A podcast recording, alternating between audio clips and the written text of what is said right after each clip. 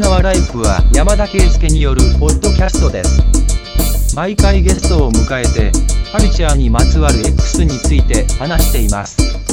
レッツチューンインチューンインチューンインチューンインチューンインチューンインチューンインチューンインチューンインチューンインチューンインチューンインチューンインチューンインチューンインチューンインチューンインチューンインチューンじゃあ今日は、サイダとお届けしたいと思いますんで、よろしくお願いします。す。最近どうですかじゃあ最近は、仕事がまた忙しくて、ええそうなんや。はい。じゃあもいや、う、なんか、会社行ってんのそう、これはあの、めっちゃ行ってます。週5で行ってて。ええまあ、それも結局、なんかその、まあ別に来なくていいとは言われてるんですけど、うんなんかあの、し仕事の段取りとか考えるときに、この日出勤してこれやってとか考えるのがだるくて、なるほどね。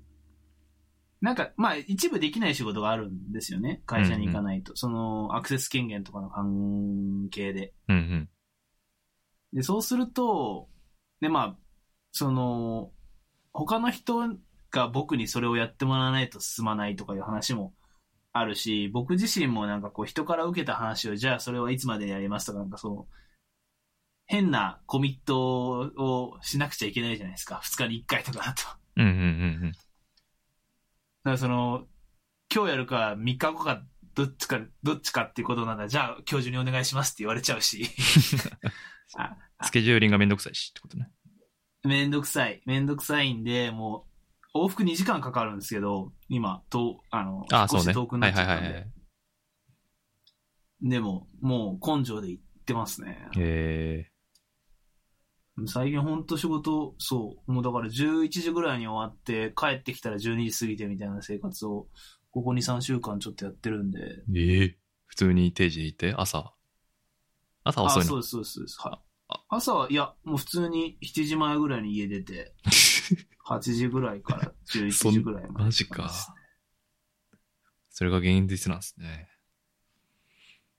すね。いや、なんか、最近しかも、退職者がまた増えてきてて。 盛り上がってきた。え、えふ増え、増え、増えませんこの時期。いや、なんか、どうですか天馬さんの会社。 聞きたいんですよ。俺んとこコは、ロナになってから。俺んとこはだってもうコンサバの塊やから全然やめないっすよ、みんな。ああ、でもまあ、お互いそうだな。コンサバっちゃコンサバやもんな。あ、ええいや、やめれないんじゃないみんな。うちはね、年齢層お互いがやめれないんですよ、みんな。ローンとかもあるし。なるほど。 40、あだいたいボリュームゾーン40から50とかなんで、今。ーあー、ちょっとむずいですね。そうするとん。それでキャリアチェンジするって、よっぽどのことないと厳しいかなーっていう。ただ、なんか会社のその人事的なものが抜本的に変わるんで、え結構やばいっす。そううん。なんかそのへー評価主義みたいな。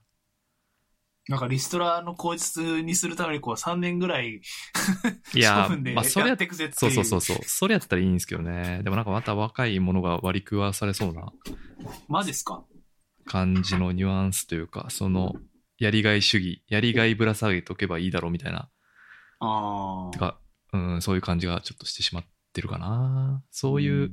ことやるときってさ、そうそう、リストラとか、まあリストラまで言わないけど、こう何も管理してない管理職が、まあな山ほどおるわけやん。うんうんうんん。そういうのがこうね、駆逐されて実力主義になったら、すごい納得感あるけど、はい。そんな、え何、大なたぶるいできるわけないから、まあ、そうっすねそうそう難しいですよね。結果だけ、結果、そういう若手とかだけが、成果主義導入されて、みたいな、うん。ちょっなるほとど。辛い感じになるっていくのではという、僕は予つ予測をしてるんですけどね。なるほでまあそういう意味で言うと、これから辞めていく人が増えるかもしれないですね。どうん。もともとみんな公務員のみたいな気持ちで入ってきてるから。はい。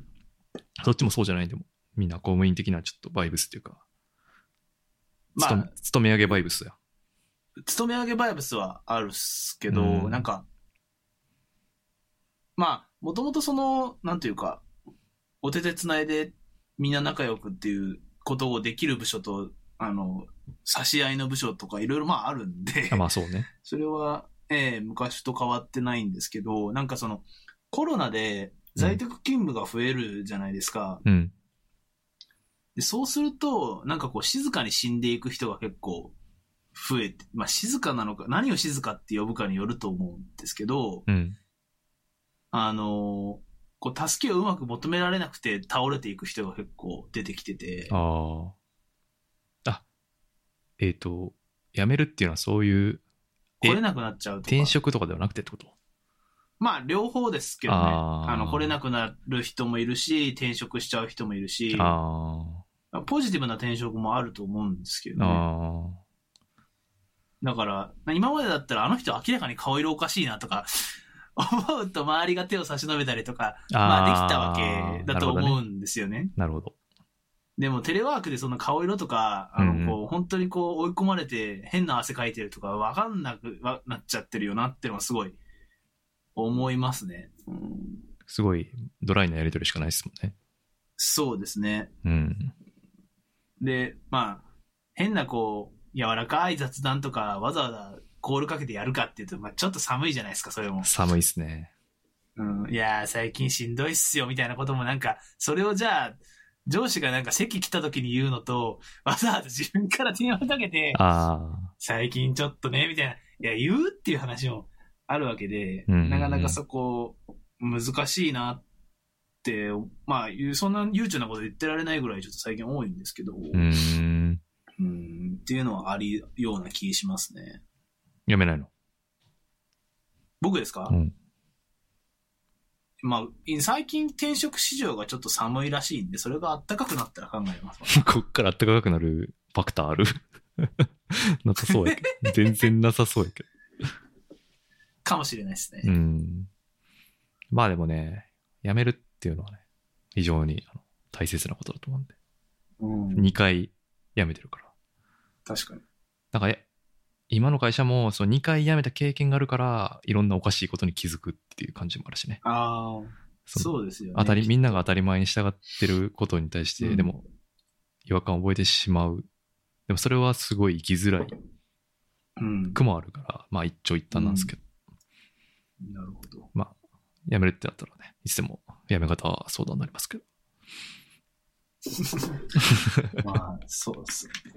なかなかな。いい条うん件。ああ、なんか条件下がっちゃうんですよね、多分。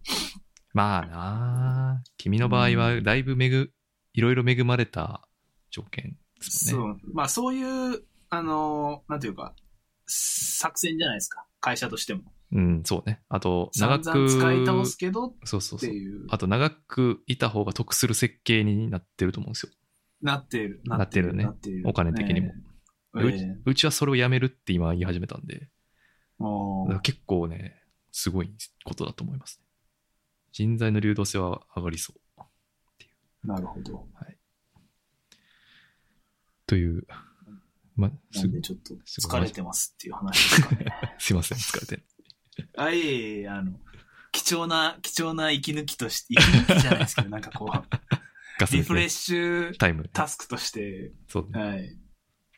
そう思ってもらえるとね、いいですけど。はい。最近はね、とな何書いたっけえーっと、忘れちゃった。あ、最、この、なんかしょうもないこと書いてるけど、一応聞いとくか。なんどうで すかえなんか、R してどうこうみたいな。あ、僕、R してと、この前、夢で会ったって話をしたけ ど俺、ほんま、奥さんにも言うけど、ほんま夢の話だけはやめてくれって、 繰り返し伝えてるぐらい、ちょっと夢の話無理やねんけえやめときましょうか。ど。一応聞くけど。いや、R してに夢で会ったんですよ。はいはい。で、結構喋って、うん。なんか飲み会で、なんか4人ぐらいの飲み会で、あー R して、他2人誰いたかわかんないんですけど、僕がいあて、で、遠い面に R してがいてみたいな感じだったんですけど、うんずーっとこう、R 指定のトーンが、いや、まあ、こう、会社員のエリートさんですからね、みたいなことを 言って、こう、こう、踏み込ませてくれず、なんか僕の日本語ラップ論とかこう一生懸命喋ったんですけど、いやもう言う、もうその言う通りっすねみたいなこう適当に1時間ぐらいいなされて、げんなりして帰るっていう 夢でした。結構リアルじゃないですか。リアルやなあの、こっちは庭に入ろうとしてるんだけど、向こうは絶対庭には入れてくれないっていう。あの、そういう夢でした。こっちは、えーあの、一緒の庭にいられると思ってるのに、庭には入れてもらえないっていう、そういう夢を見ました。でもアマチュアの時とかね、同じ空間にいたから、まあ、可能性としてゼロではなかったかもしれないですね。うん。うん。ファンク君とかにはすごいディスられてますからね、僕。一生覚えてますけど。えそんなことあったっけ全然覚えてあなりい。ますよね。あの、なんか、ヌーン、なんか、ヌーンストンプかなヌーンだと思うんですけど、なんか、まだ客が全然入ってない時にサイファーの中に入ってったら、なんか、挑発はうぜえみたいなこと言われて、あの、すいません、みたいな、そういう感じで。 まず、そのサイファーに入ってたことがあるっていう、この衝撃の事実とかをさらっと出 たね。えー、そんなこともあったんですね。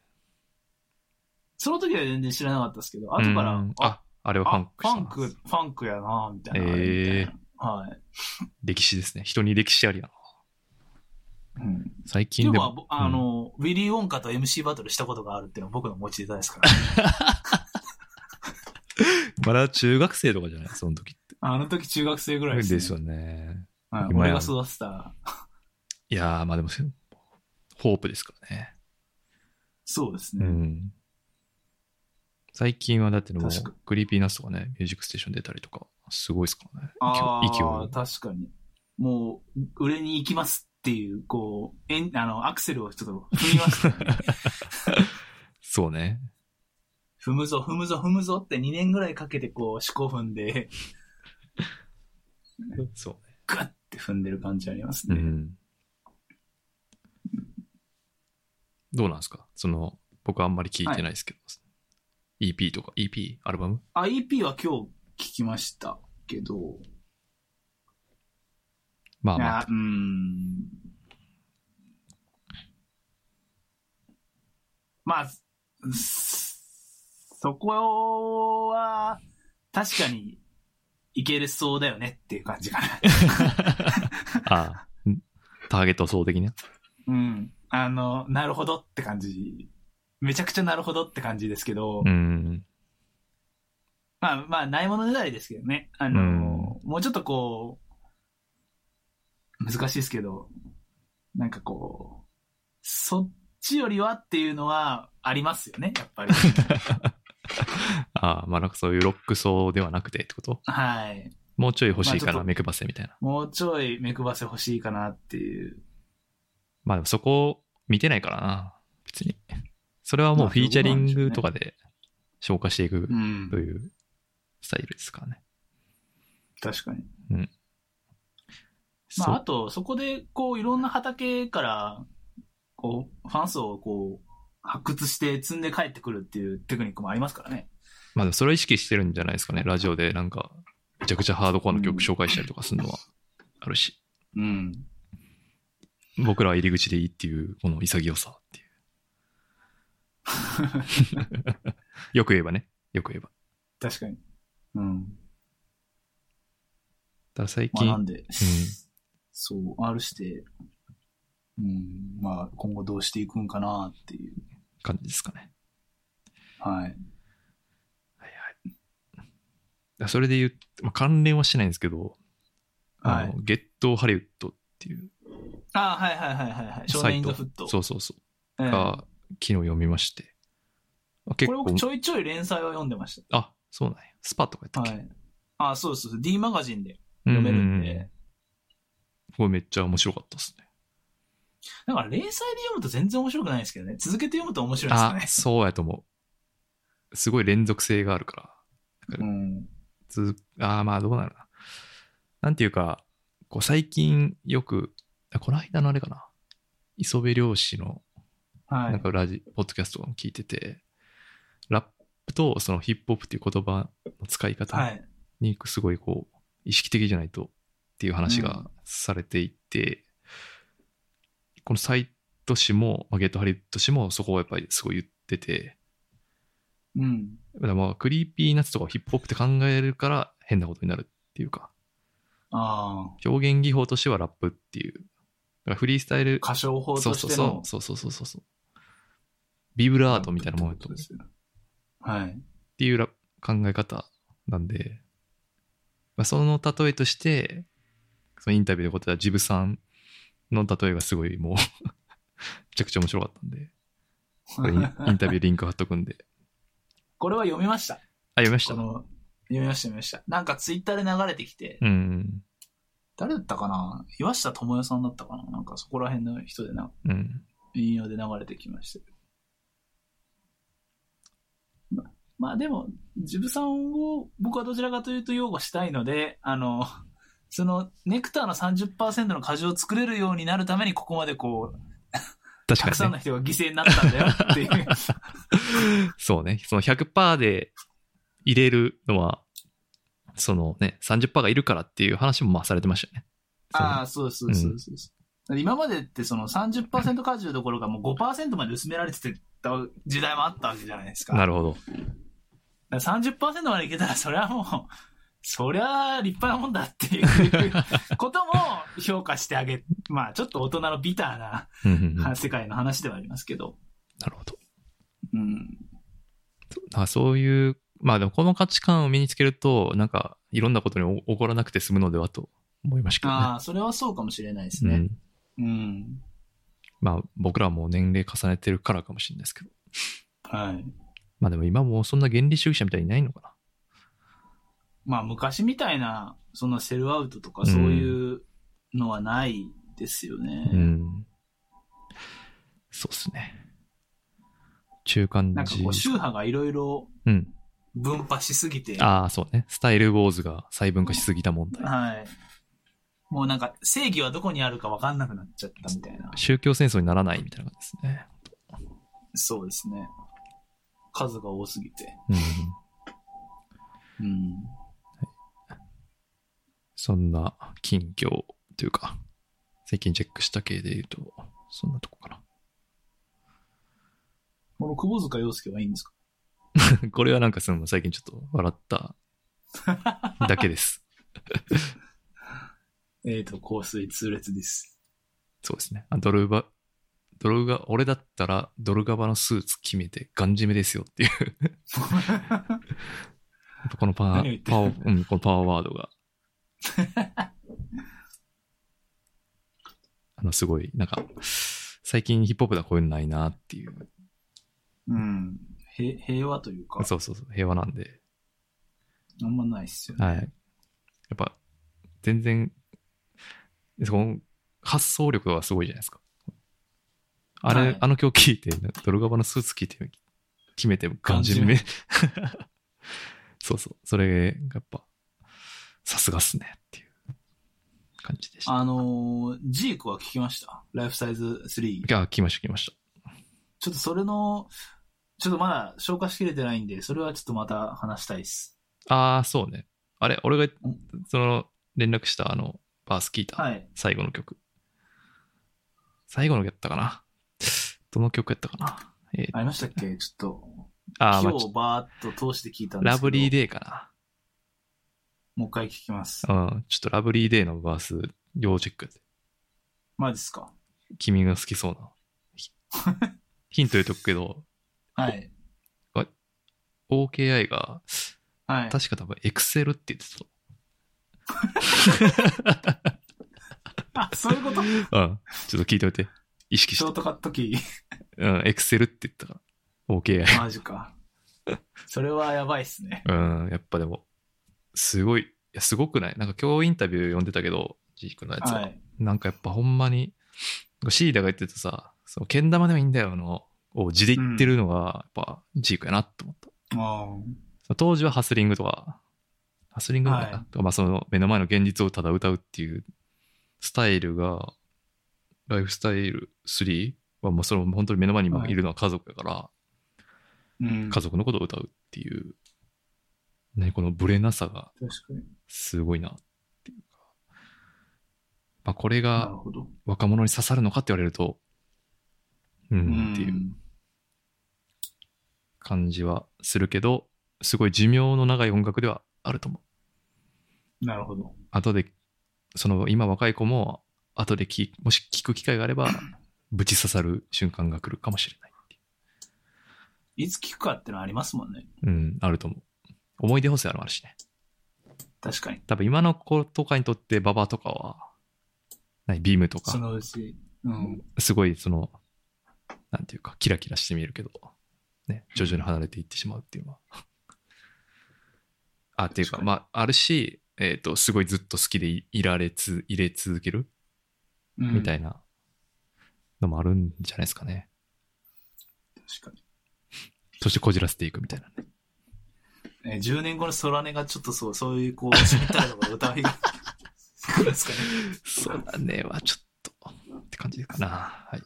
空音が家族のこう、子供のこととかそれはもう今もやっなんかさ、もうそういう感じやん。そういう方向に流れてしまったか空音はちょっと小賢しいところありますからね。ら。うん、なんかそういう方向に流れてしまったよね。なんかもっとバシ、はいバシとかのこうフィートしてたから、なんかそういう愚直スタイルでいくかなと思ったら結構こう、軽薄な動きをし始めたから。ちょっとっていう感じは、まあでも若い子からしたらああいうぐらいがいいんでしょうね。 19とかでも超若いっすよね、確うか。んうんうん。まああんぐそられいで、あんだけ差とかったら、うん。まあでも、差どけりゃいいかって問題もありますけどね。まあそうっすね。そんな感じですか。そんな感じですかね、今日は。今日ちょっと詰まってるんで、ちょっと。すいません、僕がちょっと半沢直樹を見たいって言って15分遅延したんで。それはそれでまたあのね、あの、僕全然見てないんで、特集してください。見た方がいいっすよ、マジで。特集してください。特集。プッシュしてでくもださい。な半沢直樹はちょっと語ってる人が多すぎて、ああ、そう切ね。りい口がむずいんですよ。や、でもだって、本当はこ怖いクレバもできたわけですから。 この空前のこれバはズ結企画。構、空前のバズ企これは思いついた時に結構手応えがあったんで、画。 いやー、そうね。 はい。あ、そんな感じですね。こんな感じですかね。はい。はいで、本当は怖いクレバーが、まあ、結構ね、晴れまして。ありがとうございます。まあ一部ですけどね、本当。僕らの仲間はやっぱ反応しましたね。うんっていうあ、まあですか。いや、その、カズそマれくんとか、は。ああ、はいはいはい。し、関谷くんとかも言ったけど。そういうのもありましたし、はい、結構聞いてもらってる感じでしたね。 で、大丈夫ですかね焼き入れられないですかね大丈夫だと思いますよ。でも、それ話した後に出たんが、ゾーンと豆腐ビーツかな、はい。バンバンとそう出ですて、ねクレバフェスはといい。う流れでしたけど。ちなみにこの、まはいる、でく、はいはい。まるで何ですかいや、クレバがちょっと俺のローンを後追いしてるんじゃないかぐらいの。その話ですよね、今日。ま、あ、まだこの話すんのかっていうのはあるんですけど、ちょっと俺ら、 でも、その、俺らが前回話したことがほぼ実証されてしまったっていう、 くいや、これね、僕びっくりし ました。こんなに、こんなに被せてくるんだと思 あって。ーちょっとすごすぎて、いや、俺、ほんま才能、やっぱ才能、すごいなって思いましありがとうございます。た。はい。ちなみにフィート2曲出ましたけど、どんな感じでしたか、ゾーンの方は、そんなでしたけど、うんあの、豆腐ビーツは超好きでしたね。ですね。僕同じ感じですね。はい豆腐ビーツのところのメロ感がすごかったですね。やっぱすごかった。うん。あれは、ラップと、なんか、馬場との扱いが全然イコールじゃないっていうところも含めてう、ーん。そうあれ超かっこよかったですね。まあ、ババはちょっとローローな感じっていうかね、落ち着いたトーンで。で、またくんね、それ、普通逆じゃねっていう感じは ありますよね。その、ああ、確かに。年齢的にはね。こうやっぱでもこう、今回もキルしに来てた感じはあったかな。でもあの、ゾーン、あの、クレバフェスでも言ってましたけど、うんあの、ゾーンの客演で出た時に、うん。並び替えをやったじゃないですか、 はいはいはいはい。クレバが。はい。アメリカ、並び替えたら亀有ってうんういう、ん。あれは結構あの、日本語ラップ古参ヘッズ的にはこう、ガンフィンガー突き立てる感じの。 はああ、言ってましたね。それ、ゾーンのしかも提案なんやったんですね。い。って言ってましたねや。ったらええやん、言って。 ええって。あの辺、ちょっと、あれですね、ちょっと、それちょっと、あの、後で話すんで、ちょっと置いときますけど、あと、その後で出たんで、見たんで言うと、あのね、最近、その昔の日本語ラップ番組みたいなのをこう定期的にアップロードしてくる見てま。すあ、見てるブレイクバックエンターテインメントですそねうそうそうそうそう。あの、完全ブート系のはい。やつで、キックザカンクルーが何週か、ここ何日かずっと出てたりするんですけど、池袋ベッドのイベントレポートっていうのが出てて、これ見たかなわかんないけど、こ見れました、 MC 見ました。見まし じた。ゃ MCU が、まあ、いわゆるラッパーの、キックザカンクルーのインタビューで、MCU がもろもろ、もろラッパー乗りで、ね、よう、みたいな、こいつが、みたいな、フリースタイルといえ ば、マジ半端ねえ、みたいそなう。そうそう、そういうラッパー乗りでわーって散々1分か2分やった後に、あこフリースタイルといえば3連覇した、この強い男がいるぜ、みたいな、言ってやれ、みたいな。なこっからまあ、 よーよーって行く流れですよね、あれ、普通は。はい。普通ではあれは。普通だ。であれば。でも普通じゃないんで、やっぱ、こ怖 い、怖いんで。怖い んで。はい、えーっと、みたいな。 はい、いいつ、いつでもね、フリースタイルやるわけじゃないんで、やる、そんなね、安売りしないんで、み たいな。めちゃくちゃドライなトーンで話し始めて、うわ怖ーってなりましたね。で、MCU の顔よっていう、その、いや、あれやばい。あれ本当やばいですね。なんか、人が作ったこう、人の振りとかになんか、乗りたくねえよ、みたいな感じの人ですよね、やっぱうり。ん、天の弱がもう、極みきってる感じがすごいしうんすごいしたね。お膳立てとかいらないから、みたいな。うん。やれって言われたらやんねえからっていう。うん。っていうのが、あ見、見れるんでね。あの、ぜひこれ見てほしいですね。はい。はい。で、オンライン、クルバフェイスオンラインというのが開催されまして、で、合計5時間ぐらいですかね。あの、オンラインで見れるという。そうです。ね。豪華ゲスト、JQ、ワンピー、トフビーツ、ゾーン、アクロ、みやび、三浦大知、みやび。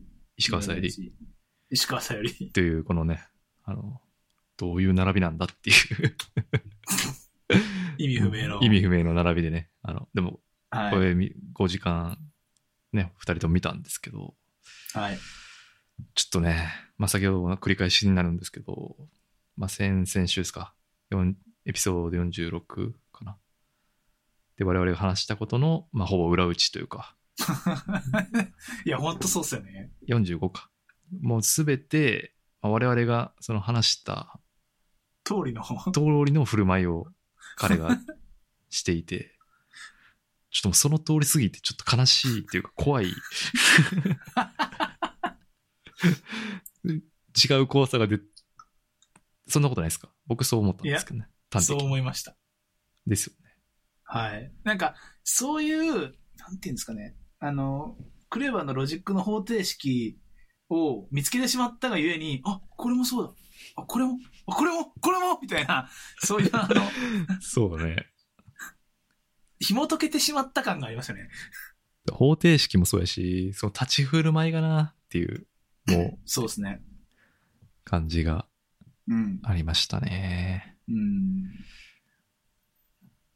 あと、なんか、僕今回、クレバフェス多分初めてだっったんですすけどうん、もともとそのクレバフェスって結構、位置づけ、位置づけっていうかその座組自体がちょっと特殊なフェスだと思うんですよね。うん。普通のフェスって、いやもちろんその、メインオーガナイザージブラとか、サマーあボっムとてか。も、はい。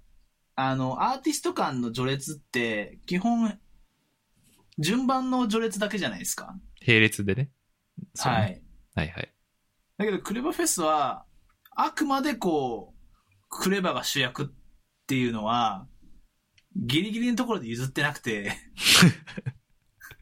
いや、ギリギリっていうかもう、それでしかなないんやなっていうのが、あのね、観客入れてないから余計に際立つんですよね、それが、今回。 あ今までは、お客さんがいたから、あ、はい。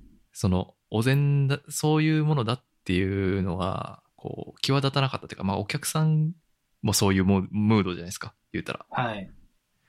それ書き消す消されてた部分が、その、曲終わった後とかにもう無音やから、余に。計になんか、あとトークコーナーがあることで余計にそれもまた際立ってしまった。いやー、あれはなんかもう向こうから正面に来てるんじゃないかぐらいの話だ ねいや。でもね、これトークコーナー思いついた、やっぱクレバスさんのこう、もう美が、美がアップを送るような ね。はい。これが一番面白かったじゃないですか。僕はもうそれいでしたや、ね。トークコーナーすごい面白かったでうす。ん。これ、だって本当一時資料としてもめちゃくちゃ貴重やし、貴重。 これね、期間限定で見れなくなるのが本当もったいないなっていう。で、なんかそのレポとか上がってるんですけど、もう全然そういう大事なとこ触れてないんですよ。それは、ほんそれまは。そうでしょ。 いやいや。あのさ、ワンマイクの歌詞解説なんて、あれこうほんまに超大切な話でしたよね。その残りのところは、まあギャグですよ。俺らウヒヒからしたらもう、あざっすでしたけど、はい。ゾーンのところは、あれはもう文字起こし必要なレベルの確コかンに。テンツでしたね。そうですね。ミヤンさん、ちょっと仕事しないといけないってう いう。ん、っていう感じでしたね。で、確かそう、そのトークコーナーで言うと、そう順番にちょっと言いますけど、はい。まず最初、ジョエ、あ、ジョエじゃ JQ がはい。出てきて、まあ、JQ はナルバリッチっていう、なんて言えばいいかな、まあ、カズマくんフィールド、カズマくん詳しいかな、R&B 系の、まあ、バンドかな。JQ がほとんど曲作って歌って、まあ、それを演奏してるのが残りのメンバーみたいなポジションらしいんですけど。で、JQ は普通に一人で今回出てきて、えっ、と、二人でやったワン、クレバとはいはい。作ったワンの話をまあトークコーナーしたんですけど、もう一発目もうそのトークコーナーからもかましがいきなり来てて。かましがありました ね。いや、てかまあ JQ からの突き上げっていう。そうそうそうそうそう。JQ さん。JQ さん聞いてたんかなっていう。いや、僕も本当にそれ思いました。俺ら聞いての、たんじゃないかな と。俺らの番組聞いたんちゃうかなっていう、あそれの、ぐらいこエピう、ソードを入れてきてたね。分かってるんちゃうかっていう感じの、こう、面白がり方でしたよね。うん。まあ具体的にどういう話だったかっていうと、まあ二人で曲を作っていて、まあメールでラリー、お互いその DAW というか DTM できるんで、お互いこうファイルやり取りしてる間で、そう JQ さんがちょっと悩んだんですね。ちょっとうん。これどうしようかな、みたいな。ちょっと2、3日こう、悩んで、やっぱこうしようみたいなんで、もう送っそれ送ったんですね、ファイルを。で、送ったら、メールを、メールの、その、クレバからの返信の冒頭が、こう、2、3日しか空いてないのに、お久しぶりですから始まりましたっていう。やっぱこれ、その、斉田さんがおっしゃってたね、やっぱり、仕事論、クレバ的こ な。う結びついて、うわーってもう、この時点でもうぶち上がるっていうのがありましたよね。確かに。いや、それは僕めっちゃ笑いました。ありましたよね。本当、銀行員みたいなことするなと思って。そうね。いやもうこれほいんや、これがなんか、怖っと思って。うん。なんていうかこう、残りの話はね、ちょっと、うんと、いろんなこうね、解釈がいるん話が多かったけど、これだけはなんかほんまに仕事っていうか、仕事の仕方の話、もろじゃないですか。言うたら。美学の話そでうすそようね。そうそう。でもこの時点、もう一発目からもう、来たーっていう感じで、あったし、確かに。で、その後パンピとオブビーツのトークコーナーで、はい。ね、散々、こう、なんだっけ、あ、ラップと歌、どういう割合でやるかみたいな話で、自分でジャッジするあーのはいしんどいよね、みたいな。どうやってジャッジしてる、はいみたいな質問して。で、パンピーが、あれなんだっけ、お母さんに聞かせるはい。お父さんとお母さんあそれに聞かせて嫌だけど弟みたいな。うん、うんみたいなトーンが散々喋った後に、いやでもね、俺から言えることは、どんどん孤独になるからね って。 やっぱそうなんや、みたいそう、なや。っぱそうなんや。 みたいなもう、ドンドンドンって裏打ちが。もう聞いてたんかな本人 が。っていうぐらいね。で、まあ、いや、でも本当、わ、うん。かる、わかるっすけどね、でもなんか、気持ちは。で、しなかんかそも、の、実際にパフォーマンスしてる時もさ、もうめっちゃ孤独やって。孤独。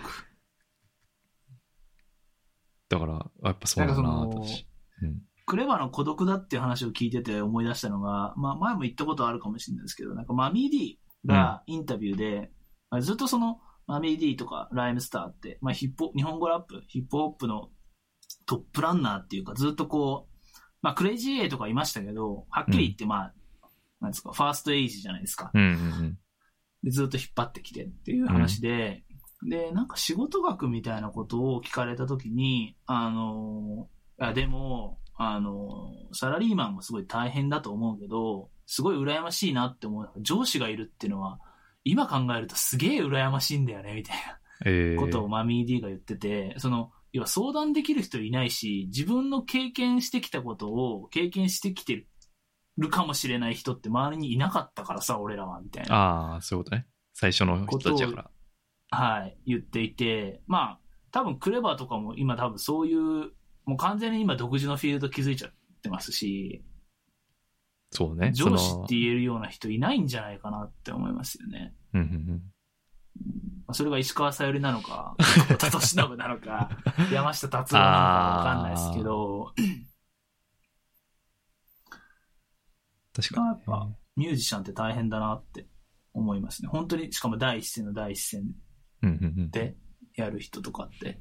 うん確かまあ、それが逆に跳ねるとジブラみたいにこう過剰にか後輩をこう囲おうとするっていうに。ビヘイビアになっちゃったりりすする。で、まあ難しいんですけど、なるほどね。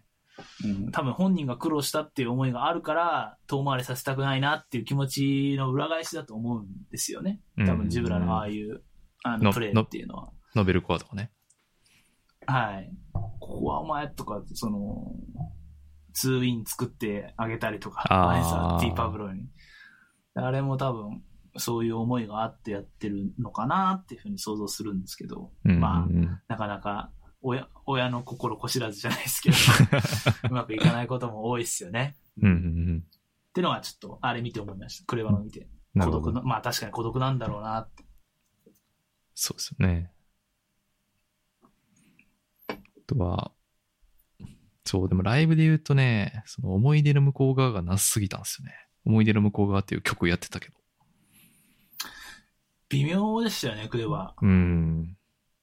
だいぶ、曲のチョイスが、間違あれっ謎じゃなかったっすか、うん、ちょっと、成長の記録に引っ張られすぎてんのか、ちょっと、どうなんだろあーう。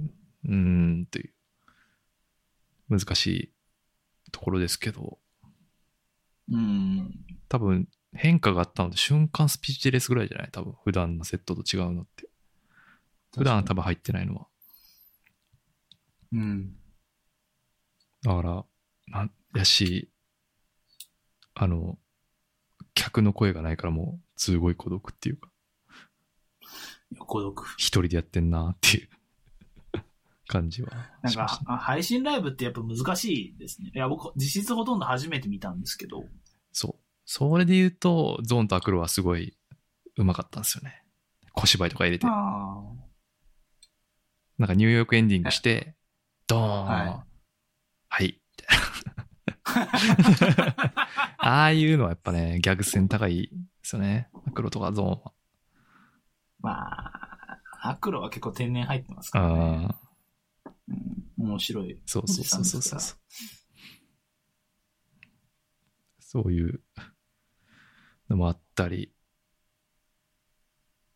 ババとパンピーの DJ、あババっていうか、豆腐ビーツとパンピーの DJ のテーブルが別って話、はい書。いてくれてるのは。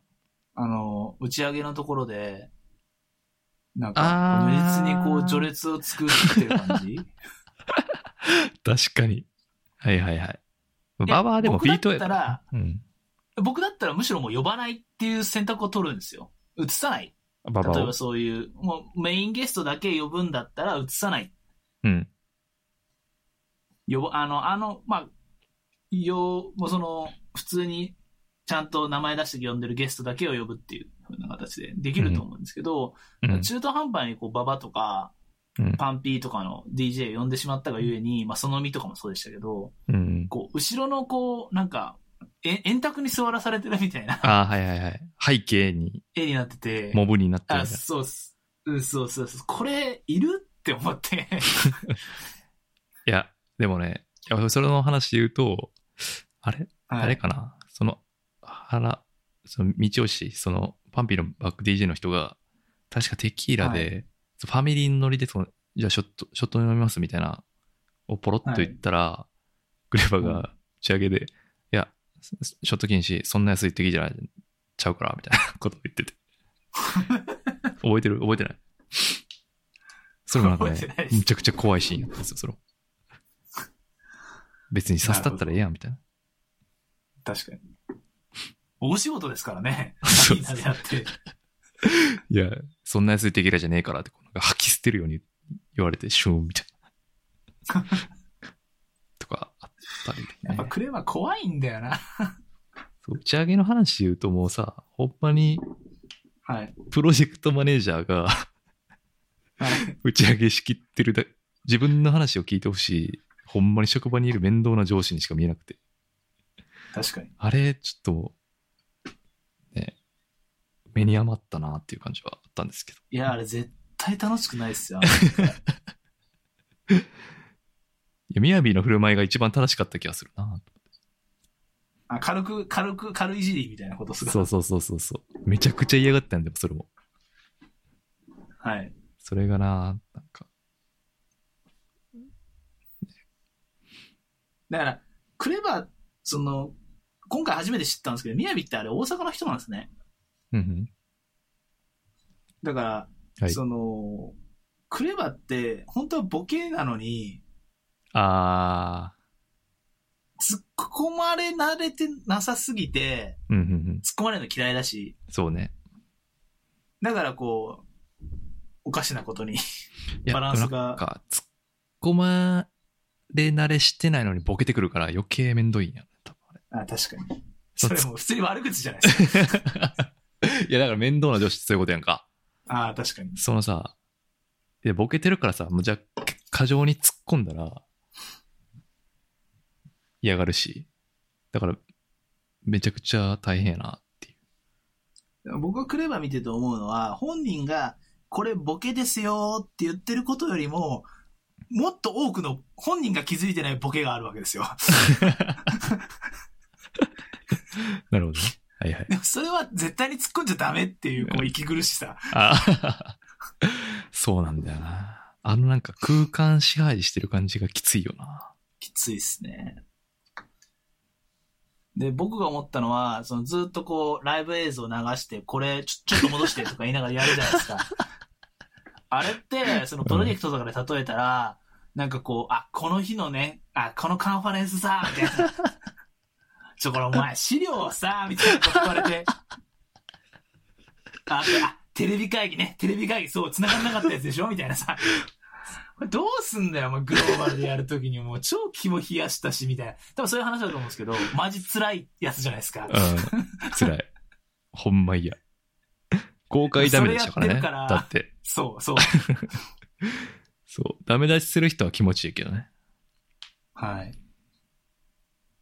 いやー、だあかられひどかったな。まあ、まあでも、まあ自分が偉くなってるってことに気がつくっていうことがまずいるんでしょうね。あー、そうね。だからみやびはでもそういう気づかせようとしてたと思うんですよ。ちょっとみんな息苦しいんですよって。うん。いや、そんなん知らんし、みたいな。言ってたやん。うん。しきりに。え、そんなルールあんのみたいな。話聞いてない とか、そういうボケを入れてるわけよ。もう、うん。そのなんていうか。いや、もう王としての仕事終わりやからさ、みんな普通に軽く談笑したらええやん、みたいな。だけどやっぱ仕切りたいからさ、プロジェクトマネージャーやかプロジェクトマネージャー。で、その前の話した時にさ、そのし上部下から仕事取り上げるタイプって言ってたやん。僕がね。 そうそうそうそう 言ってましたね。そうそう。もうそれも如実に出てる感じしなかっ確かに。いや、ちょっと。た。うん、ほんま見に。ていたんですかね、クレバ。やー、ねえちょっと、もう、全部が、カンカンカンって言いながら証明されていく感じなんで、もう今後クレバを見るときはもう、絶対にそれが頭に合ってる状態でしかもう見れなくなっちゃった感じですね。そうね、あの、ポッドキャストのエピソードある限りはもう、一生なんかこう、 そのクロレジバッ感が固定されてしまうク。しまうというね。 まあ、そんそんな中でも、その、プロジェクトマネージャー持ち上げをみんなするわけですよ。はい。確かそにう。そう持ち上げ力で言うと、やっぱパンピーとゾーンが、確かにそうですね。打ち上げゾーン、打ち上げではこうパンピーがね、うん。あの、すごい、もみ手でいろんなこと聞いて、トークコーナーでは、トークコーナーのゾーンがだいぶすごかったっすけどね。ゾーン結構喋りできるんですね。。そうそうそうそうそううそうそう。と転がし方がめちゃくちゃうまいね。うん。ああいう、 それでさ、打ち上げでさ、はいそのトークコーナーなの話とかしててさ、いや、そうゾーンは俺の話聞いてくれるんだよ。 とか言ってた言ってた。 俺あれやべえなと思いました。パンピー、トービーさ、こいつら全然俺の話聞いてくれないんだよ、みたいな。 言ってて。ああえ、、正解あったんみたいな、そういう感じですよね。いや、戸惑ってると思うよ。特に、豆腐ビーツとか関西の人やし。それあなたが言ったらそれでしかできなくなっちゃうからっていう。やっぱね。で、多分ゾーンがお気に入りの部下なんやなって感じしたよね。あうん。あ、なるほど。確かに。じゃあ、ゾーンちょっと重用されるかもしれないですね。うん。そのフルプロデュースもあるあるんじゃないかっていう。マジやっていいんじゃないかって思うけどね。あーでも今度のアルバムはフル BL と僕は踏んで疑わないんですけど。まあね。まあでも今のところフル結構 BL やもね。はい、ほとんどフル BL なんで。え、ってか今出てんのフル BL じゃないいや、一曲ぐらいなんかちょっと違うのあるんですよ。ジオがな。なんかあった気がするっす。あ、そっか。はい。多分。いや、でもまああでもつ次とか別にやってもいい気がするいいけとど思いな。ますし、あと僕多分ゾーンは絶対フィーチャリングシーダーをやりたいんだろうなと思ってるんで。あで、しかもそのシーダーの使い方は、あの、今のちょっとこう、なんていうのかな。ちょっとこう、攻めてる感じのシーダーじゃなくて、あの頃のねみんながあの頃の大好きなシーダーをやってくださいっていうオー ダー。まあもっとこう、くるむでしょうけど、あ。あしっかり聞かせる系のシーダーさん聞きたいっす、みたいな感じで、あ。あこあう。ダーンっていう。まさか、こんなことになると誰が予想したかっていう話を ね。本当に。ゾーンを中心にって。まさかです。ゾーンの。いや、でもあのべしゃり力と太鼓の叩き具合は、やっぱこう、先輩みんな行かれると思うな。ああ。だってあ新れ、恋は。うん、新恋はバイブス。後輩にいたらだって嬉しくない会社の。確かに。あんなわか風りにま、すね。あんな風に話聞いてくれたら。はい。せやねん、せやねんって言うやろ、最多。うん。絶対言い ます。僕はあの、結構、あの、綺麗に木登るタイプなんで、用意された木。ちゃんと木に登れるタイプなんでですね。うん。叩けば木に登って、シュシュシュシュシュって登るタイプな んで、あのああいう後輩には弱いですね。ああ。という感じで、だいぶ見どころ、やっぱ打ち上げがだいぶね、僕好きでしたね。好きなところで言う確かに。これって円盤化するんですかねブルーレイとか。と。どうなんかなまあ、需要あるんかなもはやいやー、でもあのクレバのライブ、いるいらないです。。ってう感じうん。あくまで今回やっぱフィート、レインダンスとか、そういうあーフあれィはーでトもかっこよかったうでんす。うんうん。ああいうなんていうあ、か、でフもィ僕すごいい言いたいこと言っていいですかー どうぞ。あの、RGTO ではいはいはいはい。出てきたのに、なんでフックなんすか、ああ、ちょっと書き下ろすまではやんないんじゃないですか。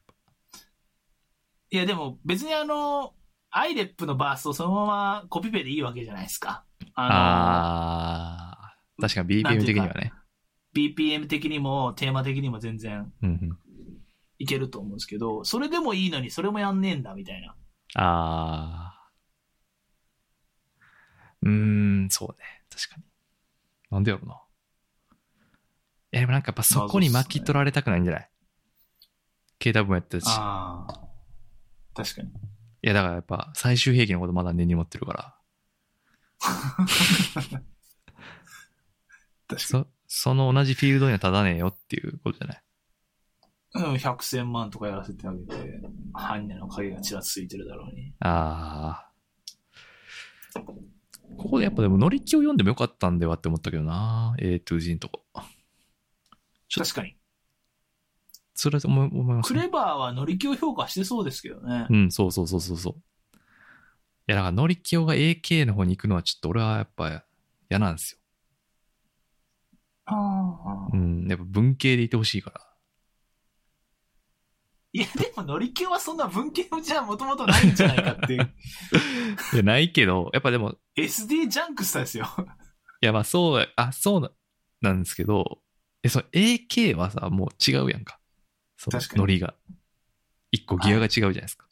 ゲーは全然違うですね。でそっち方向に今でも行こうとしてる雰囲気を感じるんで、そうじゃない。でも、クレバやったら、そこ引き戻せそうな確かに。気も。やっぱね、乗り気用に期待しすぎてるんかな。好き好き。でも AK 最近後輩を巻き取ろうとしてるような、ああ、のはいはいムーブも結構多いじゃないですか。イエローバックスとか。はい。僕す、でもあれ、あそこら辺はうんうんうんどうなのかなと。あれでも東海つながりなんで、すごい、由緒正しき正統継承感あっていいですけど、まあ確かに。まあでもギフト名古屋でだいぶ違うと思いますけど。 あ いや、そんな、あの、僕ら知らない んで。あの、いやいやいやいやそその辺も一緒くたなんで、のまあ確かに。東海帝王でしょ。確かに。とまあ確かに東海を仕切るのが別に岐阜県民であってもいいというのは確かに事実。はい。 否定、否定できない事実として。はい。でもよ別く なにかっ東た。海、いや良かったです。俺、物心結構好きですけどね。はい。てかやっぱイエローバックスラップうまいっすよね。うん。めっちゃいいか。っこいい。でも、ファーストアルバムかな、ちょっと。うーん、っていなんうか。もう一つ欲しいっすよね。欲しい。ちょっとビートが、やっぱりね、うん物心聞いただとやっぱ、ちょっとっていう。確かに。あの、周りのメンバーをちゃんとフックアップしていくという、この、偉 さをか買うけど、っていう。もうちょい、いろいろあってもよかったんでは、とか、思っちゃいましたね。スター誕生もちょっとまたやりましょう。見てるんで、ああ、見てますよ。はいはい。いいですよね、それ。なんか、高校生ラップ系が軒並み落ちるっていうのはすごい面白いなと思いながら見てますけど。あれ、誰落ちたっけ ええ普通にあの、大阪の、誰ですハーディーか。ハーディとかも落ちてるし、風魔の小太郎も落ちてるし、別にす、てかます。やっぱフリースタイルダンジョンで名前を挙げた人をラップスター誕生でもう一回っていうのはないんじゃなまあ、上げる意味がないですからね。いてかまあ、あの審査員のメンバーみんな好きじゃないでしょ。フリースタイルダンジョンのこと評価してないと思うよ。全然。 確かに。うん、メンバー的にね。うん。だから、シーダ、リュウゾウ、アナーキー、確うかにん、11-0もそうやし、ハンガーとか、KW とか、やっぱ、だからあの人生なわけで。確かに。確かにな。そこに伊藤聖光とかがいちゃダメですもんね。うん、そうそうそう。やっぱり、ちゃんと、まあ、腐っ、KW とかまあ、シーダとか、まあ、リリース少ないけど、やっぱり過去にちゃんとこうね、やっぱなんていうか、アートとしてのヒップホップをこうやってきた面々、うん。アナーキーもそうやし、ハンガーもそうやし。はい。で、ジャーナリズム的に言うと、11-0っていう。うん。まあ、そういう意味で言うともう、竜像、やっぱここでもやっぱ竜像が、鉄壁の、うん、確かに。ちょっと話ずれましたけど。まあ、それは別でやりまはしょう。い。確かに。はい。はい。という感じで、まあ、もうこのエピソードが出てる頃にはアーカイブ終わってるんで見れないと思うんですけど、まあ、これからね、残念ですうね。ん。これは本当ね、誰かね、ちゃんとやった方がいいです。財産なんで。あのこうやってまた消えていくんで。確かに。僕らが今、こうやって今、音声して残しましたけど、はい。おかしいってこと。 あの、歴史が多分後で証明してくれると思いますかいや、絶対そう。ら。うんあの、みんな気づくの遅いんですよ、こ ういうの。3年後とかになって、おやおやって言い始めるんですけどあ、早かったこっ俺。ちかららすると、もう、it's too late って感じ なんで。そうですね。キャッチミーフユーキャンスって感じですね。そうそうそうそう。はい。じゃあこんなとこで。はい。はい。で、今日はプレゼンがありますね。はい。じゃあそれお願いできますか。あの、アイドル映画っていう、あの、こう、 はい。今、でも今まで扱ったことないっすよね、多分。In Our Life のナイアイドス。ルネタ。ナイス。あの、最近ちょっと僕が見た映画で、あのはい僕たちの嘘と真実、ドキュメンタリー・オブ・欅坂46っていうのがあって、はい。すごい、すごい面白かったんで、うんうんあの、それをちょっと語りたいなと思ってうん。なるほどき。ました。ありがとうございます。いつも。いえいえで、見に行ってくれたんですか ちょっとやっぱあんま体調良くなって。絶対体調良くなってないじゃないですか。いや、やっぱ今ね、感染とかやっぱ広げてしまうと、本当に危ないんで、最新の注意を払って。えテンパさん欅坂46ってどれぐらい知ってます俺、ほんまにマジで知らなくて、最近、奥さんに説明してもらって、 ああ、そういうこと。か、みたいな。 こう乃木坂と欅坂のがもう混乱してて、坂だから。その46、だから48はだいぶ見たわけですよ、やっぱり。あの、はいはいはいはい。歌丸チルドレンの映画とかもそうそうそう行きましたもんね行きました、行きました、行きました。マスターマインドで、はい。万次郎と3人で見に行ったりしましたしね。してたんですけど、この46になってからはね、もう全然す、あのー僕の初めにちょっと欅坂に対するスタンスを説明しておくと、はい。あんま知らない。テンパさんよりは知ってるんですけど、そんな楽曲とか全然、まあ、チャラチャラ、ちらほら聞いたことあるかなぐらいの感じで、はい。あんまよく知らないんですけど、まあ、平手友梨奈っていう人が、まあ、すごいこう、評価されてるというか、センターの人ですね。はいセンター、ドセンターでやってるっていうのは知ってて、で、多分、一番こうフィーバーしてた時って、まあ僕が海外にいた時なんで、うん日本の熱狂とかはあんまり触れることができなくて、うん。すごいでも評判がいいっていう話は聞いていた。まあそんなスタンスいやいや。なんですよね。で、この、まああの、僕たちの嘘と真実っていう映画は、もともと3月とかですかね、に公開される予定だったのが、コロナで伸び伸びになっちゃって、うん。で、最近ちょっと公開されたっていう経緯があるんですけど、あの、欅坂46って2000、何年ぐらいかな ?2015 年ぐらいかなに、なんかデビューした、いやい普や。通の、まあ、いわゆる秋元康系の、はいは秋い元康系っていうか、どまあど真ん中っすよね。はいはい。 2015年か、に結成されたらしいんですけど、そういうグループで、で、そのグループのこう結成から、今の、今に至るまでっていうところを描いた映画うんうなんんで。すけど、まあ基本はその、AK、まあ AKB とか乃木坂とかもこういうドキュメンタリー映画って結構出してて、うん。それこそあの、AKB は一緒に見に行ったじゃないですか。話題だったからっていう。はいはい。で、こう、なんていうか、とんでもないグロテスクな、 こう、ハード、ハードネスというか、そうですねをこう、つまびらかにして、うんうんもうそれもあの、売り物にしてきますっていう、こうあの、とんでもない大人のそうなああれ、2012? とか11ととか、か、それぐらいじゃないですかそんぐらねっ。はい。あれはあれで衝撃だったじゃないですか。 うん。マジみたいな。うん。こんな、こんな過酷なのみたいな。うんうん。で、この、の、その、欅坂の映画も、まあそういうテイストも結構あって、うん。その、アイドルビジネスのえぐみみたいなはいはい。ものもあるんですけど、この僕たちの嘘と真実が何よりも、こう、抜きん出てるのは、うんその欅坂ってもう、すいません。あの、いろんなことを言う人がいるかもしれないですけど、まあもう終わったグループなんですよ。崩壊してしまったんですよね、最後に。なんかもうあれやんね、解散みたいな感じなんっけ、これから。か解明して出解直明しか。ますみたいな。ああ、そうそう。ははいい、はい。あの、崩壊したんですよ。うん。なるほど。で、その映画のジャンルでもこう、なんか崩壊ものってあるじゃないですか。崩壊物。あのあ、解ス散。トレートアウト、はい、ストレートアウトコンプトンとか、うんうんうんうん。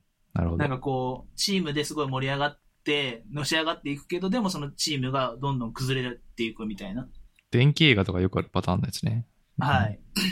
結構それに近いようなところがあって、うんうん。その崩壊し、僕はその崩壊していく組織に対して、色気っていうものがあるなってお僕は前から思ってるんですけど、うんうんうん。はいはい。組なんか、なんか酔っちゃうんですよ、組織は。あの、崩壊していくときに。織大好きおじさんやもんな。組織大好きおじさんとしてはですね、あのいや、今の自分の部署とかも結構崩壊しかかってるんですけど、はいはいはい。なんか、崩壊しかかってる時の組織ってなんか自分で自分に酔ってる時ないですかあー、まあちょっとわかるな。おいしい、そのわかるわ、まあそういうシチュエーションになったことあるからわかるな。だから、それがあるから俺は嫌嫌やねん、もう。体感してるから。 逆に。で、なんかその、なんていうんですかね、その、自己憐憫に浸ってみたりとか、そ ういう、はいはい。なるほど。まあそういう、こう、色気に溢れた映画なんですよね。うんうん。で、その、欅坂46っていうのが、その、いや僕もほとんど映画で見ただけの付け焼き場の知識なんですけど、はい。他の AKB とか、その、乃木坂とかと全然違うのは、あの、平手、平手ゆりなっていうセンターの女の子一本足打法っていう。この人がすごい有名やね。この人俺は知ってた。そうです、そうです。あのえ、めちゃくちゃ過酷なパフォーマンスする感じの。あ、そうです、そうです、そうです、そうですそうです。で、その、まあ、ドセンターで、もうその子のパフォーマンス一発で見せていくっていううんうん。話なんですけど、その、だんだんだんだんその、本人が、ちょっとこう、なんていうんですかね。大人たちがやらせたいように動かなくなってきて、うん。あで、急にこう、コンサートもちょっと出ないって言い出したりとか、あ、その、アイドル側が。あそうですそうですそうんうでうんす。その平手さんが、平手ゆりなが。あー、なるほどね。はいはいはい。天才がね。で、天才なんですよ。でもその天才が本当に天才らしい振る舞いをしちゃうん で、その今まで秋元康とかが作り上げてきた48とか46のビジネスのフレームワークに収まりきれなくなっちゃったっていう、そういう話なんですよね。今までは、あっちゃんとか、なんやかんや、はいみんな、あったけど、やっぱそのフレームワークに従順にいたってことですよね。はそうい。むしそうろですそうです、そう彼が、やすしが作った物語があって、ですはい。まあ、それに乗っかっていくスタイルそう。ですそもうんね。だったと思うんですけど、うんそれからもうちょっとはみ出てしまって、え崩ー、壊したっていう。やってられるかいっていう。そうです、そうです、そうですそうです。まあ、やってられるかいっていうよりもっとこう、ちょっと狂ってる、 あの、庭の飛び出し方なんですけど、あーあのーそこはちょっとですね、ゆっくり説明をしてい く。多すい分まあとせん1時間ぐらい、1時間ぐらいかかるんですけど。すいません。 すいません。ちょっと、簡単にまとめてしまっいやてすいません。違う、違うんですよ、違うんですよ。まず、まず、なんつうのかな、その、こう、その、な、あの、なんか U パークだったかな ?4 パークだったかななんかその、その、なんか結構音楽系の YouTuber がいるんですけど、その人が言ってて、へえと思ったんですけど、欅坂って初めになんか、サイレントマジョリティっていうシングルを出したんですよ。聞いたことある。うん。はい。有まあ、名要な。はその、はい、超有名な感じで、その、要は、ちょっとこう、反社会的な、なんかこう、反骨心溢れるみたいな、そういう曲を出しました。で、その後、なんかこう2曲ぐらい出して、それはこう反骨心溢れるっていうよりはちょっとジャンルの違う感じで出してんですけど、結局そういうのって、あの、どこら辺が一番市場の心をつかむのかっていうのをこう、測ってるんですって。なるほどね。あの、どこで触れるのかみたいな。はいはいはいはい。どこら辺が一番受けんのかなと思って、いろいろこう探ったんだけど、やっぱサイレントマジョリティ系が受けると。うんうん。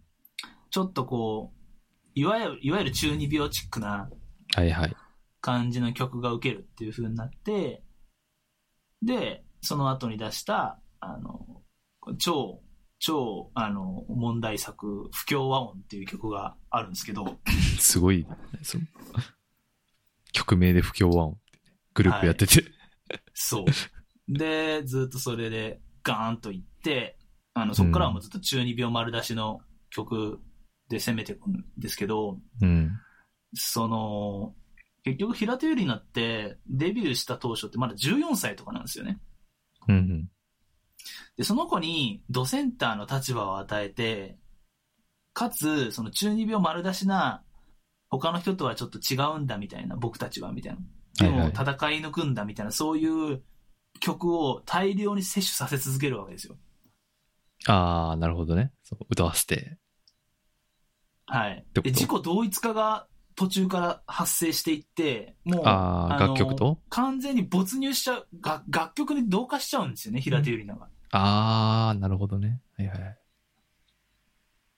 そこが結構歪で、うん。その、例えばラッパーが、例えばゴードとかキツネビとかそうだと思いますけど、自分の作ったストーリーにどんどんどんどんこう、まあ良くも悪くも、そのストーリーの中にこう、ぐーっとこう入り込んでいくっていう現象はあるし、それがヒップホップの面白さの一つだと思うんですけど、うんそれを大人の書いた歌詞と大人の書いた箱庭でやらされるっていう、あのこの、かなりいびつああ、かなりえぐいなるほどね。だって大人たちは嘘ばっかりだっていう曲を大人たちから与えられて歌うわけですよ。うん。その盗作ぶりやばいなと思って。ね書いてるやつ、じゃあこいつが嘘つきなんかみたいな、なるよね。そう、そうなるじゃないですか。でも、その、確かにその歌詞とかもまあ、秋元康作詞家としてはすごい実力があるというか、ちゃんと、あの、すまあそれこそ里い人だと思うんで、うん。あまあ確かにこいつそうやって思ってそうだよねっていうことを書くのがすごい、もうめちゃくちゃうまいんですよね。うんうんうんっ。ていうかこれ、平手友梨奈が今言いそうなことだよな、 みたいな。ああ、なるほどね。だからそっち側も寄せていってるってことやすしも。はい。平手今こういうで気持ちだろうみそたれいをしな。ょっちゅうそう、そう。ああ。うん、で、不協和音って多分本人が、こうグループのいろんな人と、多分こう、プロフェッショナリズムのギャップとかで苦しんでる時期があったのかなと思うんですけど、それで、うんいやでも私は、あの、本当にこう、譲ったりはしないんだみたいな曲を歌わせるっ ていう、それはそっちの方向に強化されていくよねっていう。で、その、プロフェッショナリズムが割とない方も、その曲歌わされるんやろ、はそい。の、きついな、それ。 その、平手ゆゆりなじゃない側もきついよね、だって。ああ、それはそうだと思いますうね。ん。えでもう本当にこう、暴、平手友梨奈が暴走を始めるんですよね。結局そういう形で、秋元康の作った世界観で、どんどんどんどんこう、なんていうか、自分の血を濃くしていくというか、ーうん。どんどんどんどん突き抜けさせられるわけですよね。同じ曲、同じようなことばっかり歌わされて、はいはいはい途。中から狂っちゃって、えで、あの、もうその、不協和音っていう曲をやるときはもう本当目の色が変わっちゃうんですよ。ー、 はい。もうあの、危機迫るような顔をしながらやるんですけど、うん。まあ本当にだから、モロハとかキツネビとか、うん。ゴートとかのは入り込み方にすごい近いものを感じるんですけど、はいはい。自分の人生削ってやる感じじゃないですか、あー彼らあの。ー見き見切ってやるっていうのうをん、東京ドームとかでやり続けると人は壊れるんだなっていう、しかもそれは自分の歌詞じゃなくて、与えられた歌詞。人の歌詞っていう。もうなんかうんもうぐっちゃぐちゃですよね、それって。でも、がゆえに多分その、いびつなまでの輝き、異常なまでの輝きとか迫力があってライブのど映像とかは、あーこれ15、6のパフォーマンスかよみたいなうんうんうん。でも多分それはパフォーマンスじゃなくてただの実話ですっていう話なんですけど、 多分、本当は。 なるほどなただのリアルですっていう話なんですけど、こう人工的に作ったリアルみたいなところにもはや最後の方、作っ、もう落ち込んでいって、で、本人も独走暴走してライブに出ないとかになって、いや、えーで、そこで困るのが周りなんですよね。そうね。だってその人、一本足打法で行っててさ、出ないとかなったらどどう、どううすんのみたいな話にななるるじゃないですか。でもやる、やっちゃうんですよ、ライブを。うーん。で、そこが結局、まあ、運営の、なんていうか、まあ難しいところだと思うんですけど、一応、48グループとかのうん。スキームを踏襲してやってるわけですよね。なるほどね。だから建前上は、いや、競争ですと。だかはいはい。ら平手がいないんだったら、誰か、出てこいよみたいな、ああ、うんうんうんいうポーズを崩せないっていう、あの、板挟みにあっちゃって、あーあまりにも神格化しすぎたってことその平あ、手違う違くう違う。あの、平手優には神格化したくせに、うん。競争は競争ですから、あの、平手がいなくても、みんなが頑張あっーて、そのなる穴ほどを埋ねめて、あるいは君がセンターに、みたいな。そういうモードを崩せないんですよね。うーん。スマップで、あの、木村拓哉がいないっていう状況とは違うと。なるほど。いやいや、やりますと。だって競争社会で、あの、誰が1位になるか、誰がセンターになれるかっていう勝負をしてるグループですから、それ平手がいるいるながいなかろうが、やれるんです。別の人がセンターやりますと。はいはい。で AKB とかそうだと思うんですよね。その、センターのこと、誰々がいなくてもフォーメーション変えたりとかして、うんうん。チャンスだと、それは。そういうね。ようだな。それがむしろなんか、売りというかさ、なんなら、は なんか揺さぶりかけたりした。その、真の鉛子を真ん中持ってきてとか、その、もともあーとはいはいは、いその、ランク的には下の人を、こう、ドンとまあセンターにするとかさ、はい。知競った争を煽ったりとか。煽ったりしたし、あとそのメンバーがいない時でも、その主力メンバーがいなくても、その補填することで劇場は回り続けるみたいなさ、あ、そうです、そうですそうです。その替えの利くアイドルみたいなシステムを作ったわけじゃないですか。はい。だから、それで言うとね、できるなはんていうずかいけるはずっでてすいよねう。。だけど、矛盾してることを両方やっちゃったがゆえに、うん。その矛盾の歪みが出ちゃって、もう名古屋公演とかではもちろん平手なしでやります、みたいな。いや、いや、どうやんねん、みたいな。ああ、今までこんな平手に時間割いて、はい。平手中心で作って、作り上げてきたのに、そうです。そうですいなくなってどうすんねんみたいな話。はい。なるほど。で、もうそこからはずっとこう、僕が思ってたのは、じゃあ、天才を組織が受容するときって、うん。何を覚悟すればいいんだろううーんってい。うのはすごい思って、その、確かに圧倒的なんですね、パフォーマンス。映画で見る限り。うんなるほもうど。いで、まあ意地悪なことに、その、いない時のライブ映像とかも流すんで すけど、はいはい。もういないなっていうのがすごいわかるわけですよ。逆にもう不在が強調される。そう。強調される。で、そこまでの人に対して、こう、組織はルールを押し付けれないうんうんし、押し付けるとしても、じゃあどうやって押し付けんねんっていう、いうのはすごい。難しい問いを突きつけてきてるなってすごい思いまし確かに。た。ス仕タ事ー、とかでもなんかその、うんスタープレイヤーっているじゃないですうか。んうんうん。スポーツとかもそうね。で、その人が、まあ明らかに場を、輪を乱しますし、例えば、時に無責任な行動を取りますと。うんうん。ライブ欠席したりとか、うん途中からその、ミュージックビデオの撮影、ドタキャンしたりするんですよね。 いいね。とか、ミュージックビデオをもう撮るっていう風になってるのに、そのドタキャンした後に、この曲は欅坂の方向と違うって言って、おじゃんにして流したりするんですよ。その企画を、お曲の。流せる力を持ってんねや、でも。それがすごいね。秋元に直接電話するみたいな、そういうので すよ。すごいね。そうなった時に、どうししたらよかったのかなってすごい思うんですよね、僕は。圧倒難しいで的すにね。成果物、成果を上げる人がいて、だけど、途中からちょっとこう、明らかにこうチームワークは乱してますと。でももうそいつに依存する体制になっててっていう、あこあ、なるほど。簡単に切れないみたいな。うんうんうんいや、どうすんねんっていう、そこが一番色気がありましたね。いやまあ仕事とかで言ったら、やっぱりその人のやり方とかやってきたことをはいなるべく標準化してしまうっていうのが一つですよね。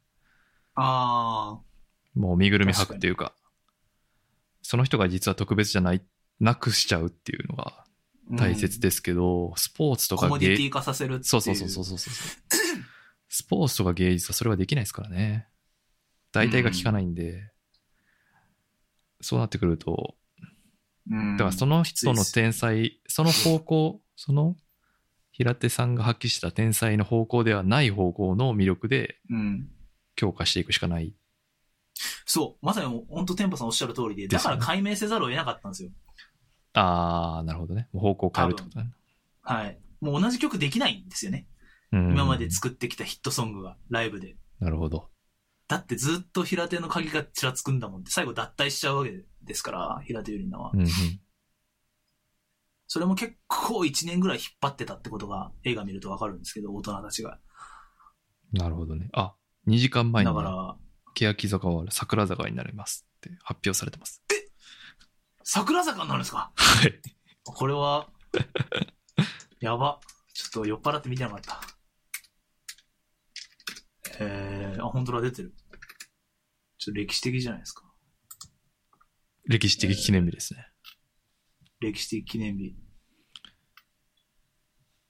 大丈夫ですかこのベストアルバムのタイトルが、永は遠いより長い一瞬、あの頃確かに存在した私たち。えー、 いやーやっぱりね、この映画は本当にだからそういう意味で、あの、天才とどう付き合うかっていうのはすごい突きつけていて、うん。で、しかも、んさらに残酷だなと思ったのが、いや、平手友梨奈は天才だと思う。忘れるだけのパフォーマンスは映画の中ですごい見せられたんですけど、うん。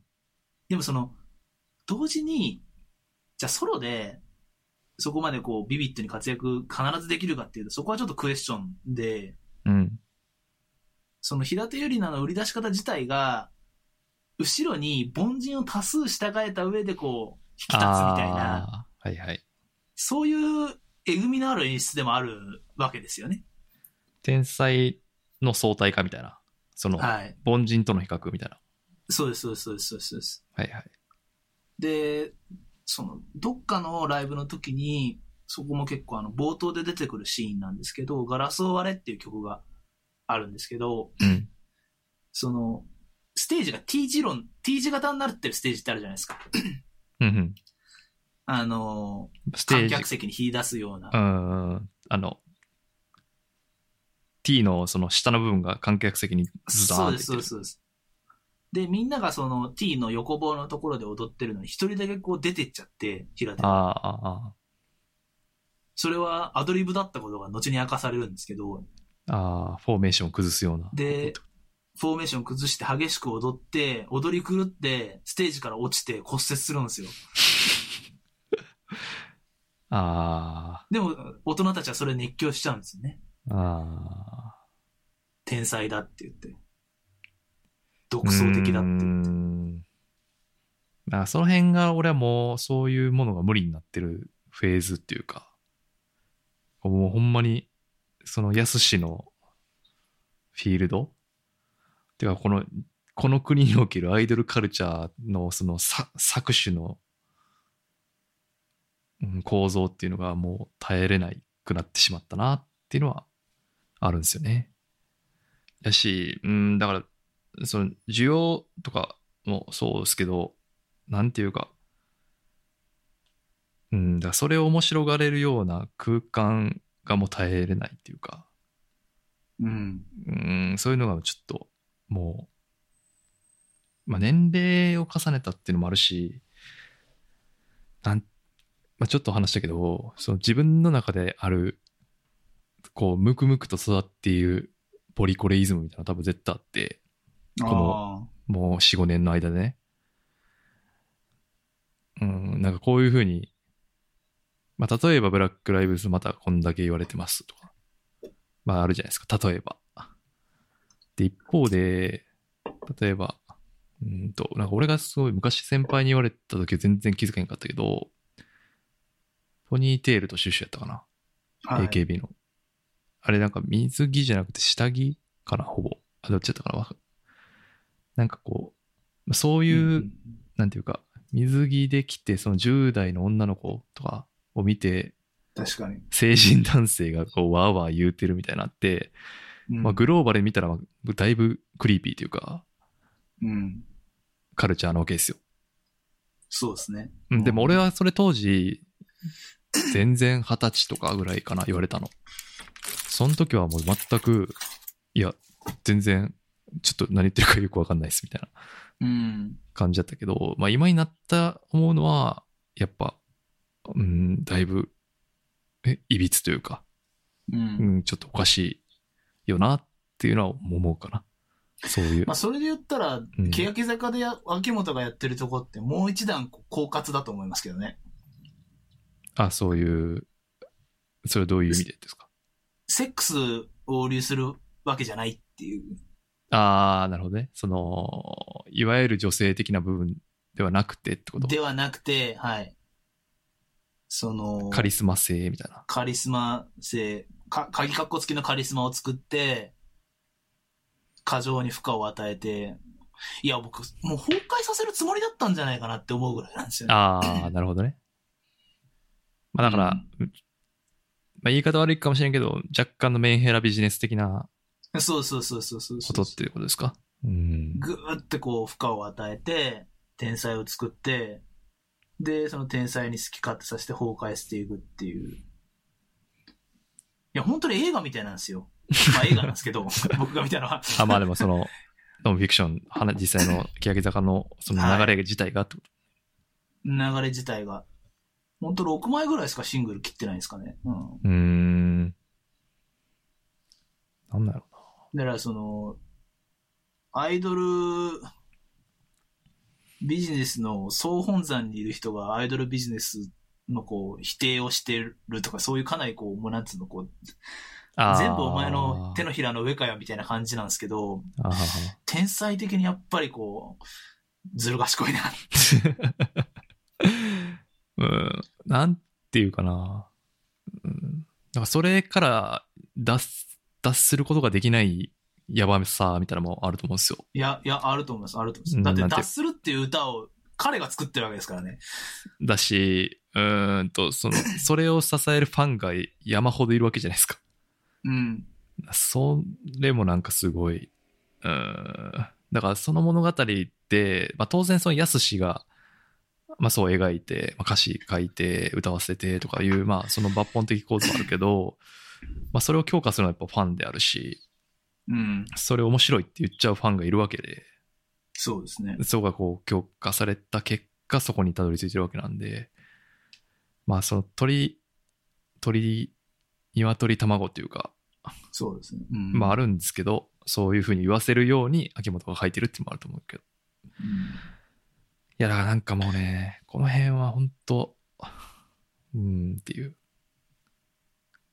感じうんはまあるな。あ、あと、その、最後に明確に問いとして残しているのは、大人たちの責任って何なんでしょうねっていうのを、こう、チーフプロデューサーみたいな人に問いかけるシーンがあるんですよね、映画の中で。うん、えだから、監督はそこにこう、批評的ー、なるほどね。はいはい。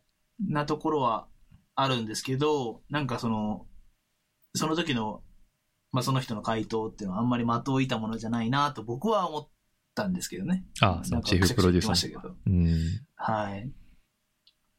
でもその、一個その、すごい、僕が心に残ってるシーンがあって、うん、平手が出れないっていう風になった時に、初めはセンターに人を置かないっていう戦法を取ったんですよね。どういうこと意味わからんけど、どういうことそれ。空欄、空欄です、空欄。 で、踊りを続けて普通にやります。ええモブやん。だけどなんそれ途中から変えて、センターに代役を立てるっていうふうに方針を転換したんですけど、うん。センターのやる子が軒並み病んでくんですよね。あ結局、才能の差に直面するんですよ。あ、そう平手のようにやろうとするからってことね。はい。追っかけちゃうし、追っかけたらできないし、じゃあ自分、うん、ってこう、考えすぎちゃって。うん。で、ダンサーのその、 なんかその、ダンスの先生みたいな人が言うのが、横を見るんじゃなくて、昨日の自分とか、1ヶ月前の自分より、いいっすね。今どう、今どれぐらいできるようになってるかっていうところで、達成感を得てほしいし、成長していってほしいんだよね。誰かと比べてとかじゃなくてっていうのは言ってて、うん。まあそれは、まあなかなか難しいけど、凡人はやっぱそういうふうにやっていくしかないよなって思いまあ、ましたね。その映画を見たとき。じゃあもう総選挙とかやめてくれやって話になっちゃいますけど。 そうなんですよ。だからそこはもう、もうそもそもその組織が矛盾をはらんでいて、というかまあ、アイドルっていうカルチャー自体が、まあそういう横並びでさ、比べてどうこうっていううんもんだからさ、そうですね。その、でもまあ、お踊りを指導する人からすると、まあそういいうトークするのはすごいわかるよね。うん、歌指導するとか。ね、そんな思春期そこらの女の子で、そんな、勝てねえなって思ったら、それは別に続ける理由もそんななかったらもうなんか腐っちゃうじゃないですか。うん。で、そ,、うもねそもこれっ。て、平手のために作った曲ですよねっていう曲なわけ ですよ。どう考えたってみたいな。そうね。だから、そこら辺のこう、アンビバレントさというか、あの、悩み苦しむ。やっぱこう、崩壊していく組織、矛盾をはらむ組織の色気っていうものをこう、すごく、まあ、狙ってか狙わずしてかわかんないですけど、まあそういう楽しみ方をしてるのがメジャーなのかどうかも僕よく知らないですけど、ああの、面白くはあります。で、あの、乃木坂、あの、ひら、欅坂を全然知らなくても多分、そういう崩壊組織ものとして面白く見れると思うんで、 あ。うん、まあでも、でも楽しみ方としてはそういう感じじゃないんですか。その、なんていうか、崩壊していく様と、まあでも、そうですね。結論がそこで出ちゃうともうそれ以外の切り口でできないですよね。うん、そうそうそうそう。まあ崩壊、まあその中でこうね、ストラグルする姿にこう感動するっていうのもあるやろううん。し、まあ、最大みたいにちょっとね、うわ、崩壊していくわ、ニヤニヤみたいなもん興奮してる。興奮してる人もいるだろうしね。でも実際そういうとこに身を置いてるとやっぱ耐えられないけどね、本当いや、地獄だと思いますうね。ん。俺はなんかスターはいないけど、その、そその自分が尊敬する人がガンガン辞めていくっていう状況に、一社目の時になったから、で、最後へー残ったの自分だけみたいな。それは不安というかショックというか、そうそうそうそうそうそう。っていうのはあったから、そうなんですそねうそう。うん。で、結果、そのじ、なんかスキル的には自分ができるけど、なんかお飾りの上司みたいなのが来るみたいなとか、うん。あったりとかするし、でも自分が入った時に、この人すごいなって思った人が、こうね、そう平手のように辞められたら、確かに、え、どうしたらいい みたいな。うん。で、なんかその、めちゃくちゃ重たい、何プロジェクトみたいなのがボンボンボン、こう、はい、これ、あとよろしくみたいなんで、ドーンって投げられるみたいな。ちなみに、あの、平手さん、あの、2ヶ月でここまで進めてるから、みたいな。そうそうそうそうそう。もう、で平瀬さんはが受けき切れてたけど、そんな凡人の僕には、ちょっとこれ、この量、この質、この2年目の僕がやるんですか、これみたいな。 いや、本当そんな感じですね。この値下げ交渉、僕が行くんですか、これみたいな。向こう納得しませんよ、そんなんって。24のペイペイ来て。確かに。そういう感じかな。うん。あ、まあ、それはちょっと違うけど。でもなんかす、でもそういう大き、うん、でも、でもこんだけ、でも、なんか同年代の若い男の子とかっていうよりかは、やっぱり、明らかにこう、俺ら世代とか、まあ24、5とか、はそう、年配の人が楽しんでるじゃないですか。年配というか、その彼女たちより年上の人たちが楽しんでるって僕は認識なんですけど、やっぱりね、それがちょっと、うん、それでいいのかなっていうのは、思ってしまう。ま歌詞、歌詞世界の話で言えば、ヒップホップとか、うん日本語ラップとか、日本、インディーズロックとかが、ちゃんとで、あのー、届いてないんだなってのはすごいわかりますけどね。ああ、逆にね、その、本そっちが来、、本来であれば、俺、俺ら側が歌ってるふ内容のフィールドなのに、秋元にやられて、みたいな。ああ、なるほどね。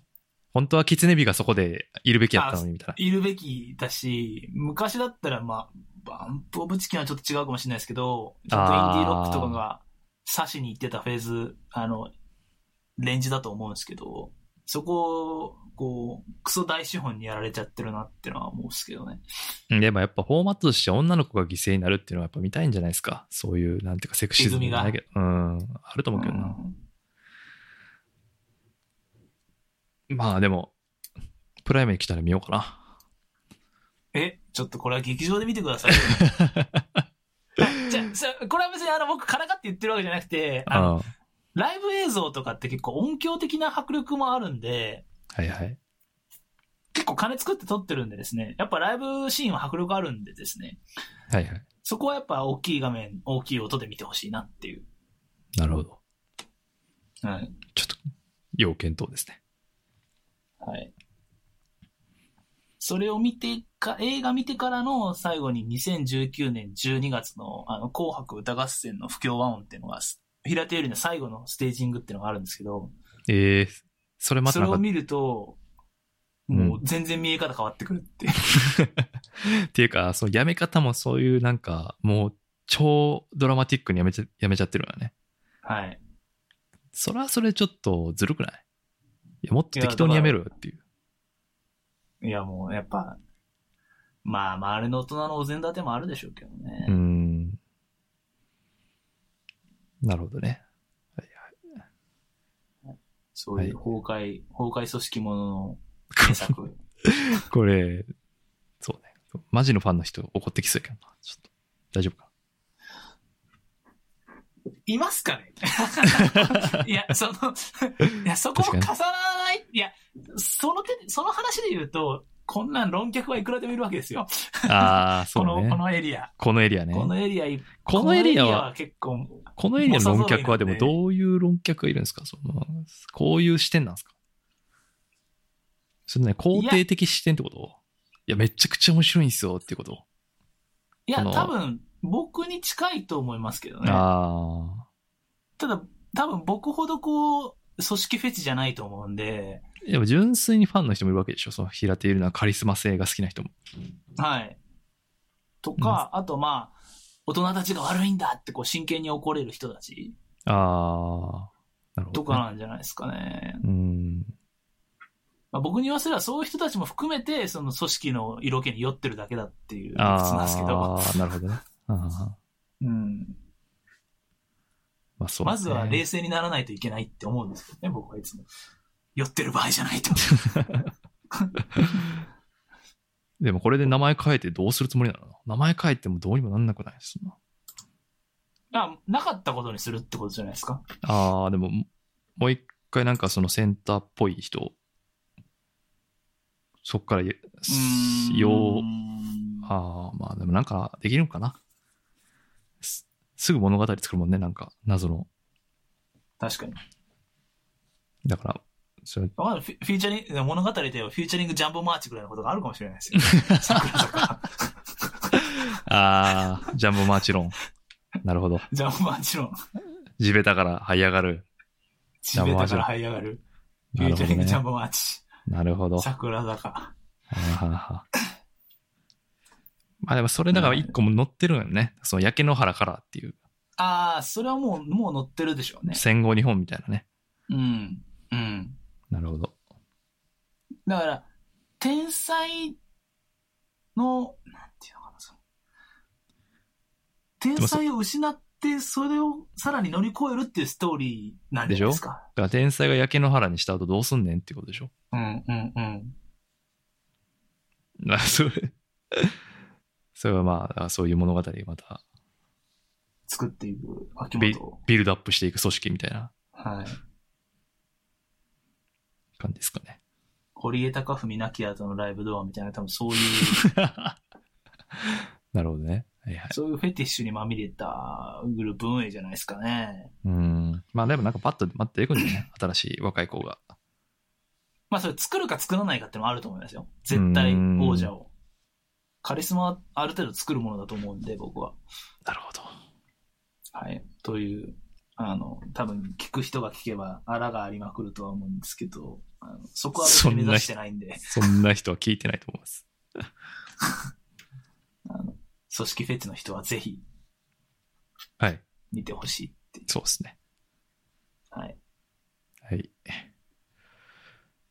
で、あとは、ここからはもうダ話ですかね。もう、もう、もう1時間半ぐらい喋ったんですけど、大丈夫ですかあ、全 然いいよ。大丈夫ですかそんよかったこの残りの話もそんな長くできる、まあ、するか。なら ない。なるかならない かの。まあ、ダ話ですからね。これはまあそうですね。最近ね、その、まあ、これまたヒップホップの話なんですけど、アメブレイクが終わり、はい。いいろんな新興メディアが出つつあるんで、で僕らやっぱ言葉の人なんで、まあそういう、やっぱ日本語ラップをどう語るかみたいなはい。話でこう、日本のラップメディアいろいろあるよねっていう話をしたいですねっていう話をしてて、そうですね。で、今回ね、なんかその、パークスナインかっていうはい YouTube す、YouTube が専門でもないのかな。いろいろや、こう、新しく始まっていくのもあるし、一回ちょっと整理しては語りますかっていう感じですかね。そうですね。うん。いや、まあ、俺がこれ、なぜ語りたかったかっていうと、はい。なんていうか、もう批評がなさすぎて。もうそれがちょっともう辛いんですよ、最近。なんていうか、情報。本当ないなくなりましたねうんそうそうそう。情報サイトが、はいっぱいあると思うんですけど。うんだけど、そのインタビューとかはいっぱいあるんですけど、その批評的インタビューがなさすぎて、うん。ちょっと、げんなりっていう感じが確かに。あって、誰かやってくんねえかなと思ってるところ、今日この頃っていう。まあ。うん、なかなか難しいっすよね、今の試合だと。うん。だからやっぱブラスト育ち、アメベレック育ちだと、うんまあ、。そういうこと思ってしまうけれども、でももはや、そんな一個一個深掘りしてる時間はないのであるっていう問題うもん一方であり、故にこう情報型サイトが乱立してるような状況なのかなと、今思ってるんですけど。確かに。うん。あんまりその、そうですよね。そういういろんな批評してるのって今ほとんどないじゃないですか。うん。熱く批評してるのって。うん。まあ、それこそ、なんだろう。それこそこのラジオぐらいじゃないかってぐら い。こんなくどくどくどくど、だらだら語ってるのは、なんかあんまなくなっちゃいましたよね、本当に。そうね。なんていうか、やっぱツイッターがいい意味でも悪い意味でも発展しすぎた結果、うーん、と、140字の大喜利みたいになってる。うん。だからいかにクリティカルに短い言葉でうん。みんなからいいねもらう感想を言うかみたいな、確かに。なってるかな。そのファン、ファン目線で言うと。で、うんジャーナリズム観点で言うと、ジャーナリズムとかメディア観点で言うと、まあやっぱインスタントに音楽自体が消費されてるから、はい。その情報はもっとインスタントになってるっていうか うん。感じはするしインタビューもなんていうかどうやって作りましたかとかどういう影響を受けてますかレベルの話しかしてないうん。じゃないですか確かに。基本的にいやそういうのはもううんなんていうか、それじゃちょっと食い足りないなという感じもありつつ、まあ、もうでまあももは昔やが、贅沢だったっていう。そうなんですよね。で、もはやでもそ可能の、性がすごいあるどういう影響を受けたかさえも残っ、なかなか残っていくのか残っていかないのかっていうところが、流れて、もう、フロー型のメディアが多いんで、残ってないですよね、ほとんど。そうね、分散していってるところはあって、まあ、そう、そうね。だから、なんていうか、でも動画コンテンツ、YouTube で言うと、ヒップホップ DNA とか、そういうはい。インタビュー型、動画のインタビューっていうのはすごい新鮮で、新しいなって思うし、はい。面白いちょっとエデュテイメント寄りっていうか。そうそうそうそう。つ結構突っ込んで聞いてるし、まあ、従来のラジオで言うと、インサイドアウトかなうん。一番、根掘り葉掘り聞いてるのはインサイドアウトかなって感じうんうんうん。ですよね。確かに。で、まあ、レップはあるんですけど、やっぱタイムフリーがないのはね、もう致命的すぎるというか、確かに。感じは。これは残残らない系。そうは全然聞いてないですね。うん、残らないのが問題やと思う。その、あジブさんとマミリーがやってるやつとか、すごい言う、面白いやんか。YouTube とか残ってる。ああれはめちゃくちゃすごい。うん。あれはすい。ごい面白いじゃないですか。だけど、うんなんていうか、それをなぜ残さないのかが、ちょっと本当理解できないうん、ですよね。そう、生で聞いてほしいっていうのはすごいわかるんですけど、なんかその辺が結構時代錯誤してるなという気持ちはあったりとか。うんで YouTube で言うと、その、ミュージックビデオに特化したパークス9っていうのが出てきたのが最近ですよね。そうですね。パークスナインの試みは僕すごい面白い、面白いなっていうか、まあ、あの、首謀者の人とツイッターでちょっと何回かやり取りをしたことがあって、なんとなくこう、長くツイッターをフォローしてるんで、バックグラウンドはうん。うっすら知ってるんですけど、うんまあ、すごい頭いい人がやってうて、さすがだなっていう。そうか、それは確かに、誰もやってないねっていうのは、すごい思ったんで、そうね。だから最後の、ベンジージがやってたサイトはそこれにちょっと近くて、ああ。誰でも投稿できたんですよ。はいはいはいはいはい。あれ、まあ彼が作った情、あベンジージが作った情報サイト何やったかな名前忘れちゃったな。あれ何やったっけな911なんとかじゃないってことですよね。そう、なんかあの、彼がその、チェックしたやつをバーって、常にうん。もうアップロードしまくってた時代があったじゃないですか。へえ。いえや、僕最そ初れ知そうらないです。え、最初そうじゃなかったっけそう、ドープっつって、ああ、ドープははい。こう、自分で招集したやつを上げたのやめて、し最終期は、もう誰でも上げれるようにしたんですよ。要するへに、ここ、このサイトは誰でも上げれますと。ー、うんうんうんでだから玉石混合になるけど、新しいアーティストも、なんていうかその、ベンジージの、ツイッターアカウントは明け渡すみたいな感じかな。だから、ああ、はい。感覚で言うとはいはいはいはいすごい人が集まってる状態のものを作った後にポッと渡して、うんこう、で、ユーザーはそれ、フォーマット出来上がってるから、そのサイトは見に行くっていう形になってて、で、アップロード側はもう、もう、自由気ままにアップロードしちゃうみたいな。で、やったけなるどほ、どあまりにもやっぱそこはアンコントロールになりすぎて、あと見に行く側も、なんかその、玉石の席が多くなりすぎると、やっぱ見に行かなくなって、立ち消えるみたいうなん感じだったんですけど、なるほどね。まあ、今回やっぱりある程度クオリティコントロール効かせてやってると思うんで、そうですね。あの、ちょっとパークスナインのやつを一応、今の段階のパークスナインの僕の理解を説明しておくと、うん、あれですよね、その、まあ問題意識としては、日本語ラップの MV ってすげえ数今上がってますと。うんものすごい数が上がってるんですけど、皆さんチェックしきれないですよねと。うんじゃあその集積所みたいなものを作りましょうということで、あの別にあんた方のアカウントで上げてもいいけど、これに載せると、ついあのそれを見る人が見てくれるよっていうような立て付けにして、うん。うん。で、そこに載せられるようにしてるっていう感じで、1日1本とか2本ずつ上がるような感じっていうことですよね。パークス9っていうのは。そうですね。だから、今まで全然触れ合うことのなかったアーティストに触れ合える可能性が、まあ、が、ぐんと上がりますと。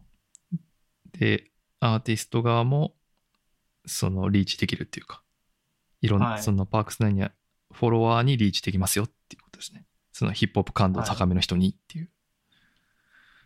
だお互いでにそみたいな。の、守護者の人が言ってたのが、今のリスナーって、まあ、どんどんどんどんいろんな年齢の人がいるんで、年代ですごい断絶していて、うん例えば僕らとかはこう、あの、ジークのアルバムが出たらすごい反応するわけですけど、若い子は全然ジークのアルバムとかに反応してないのと同様に、まあレックスなのか、あラルフあ、なのかわかんないですけど、そういう若い子が好きなアーティストの MV が出ても、俺ら全然反応しないし、みたいなのを、すごいもったいないなと思ってたから、そこをこつう、な気ぎ持。ちとしてはまとめたいんだ、つなげたいんだっていうふうに言ってて、それはすごい、あの、賢いというか、あの、なんていうか、無、その、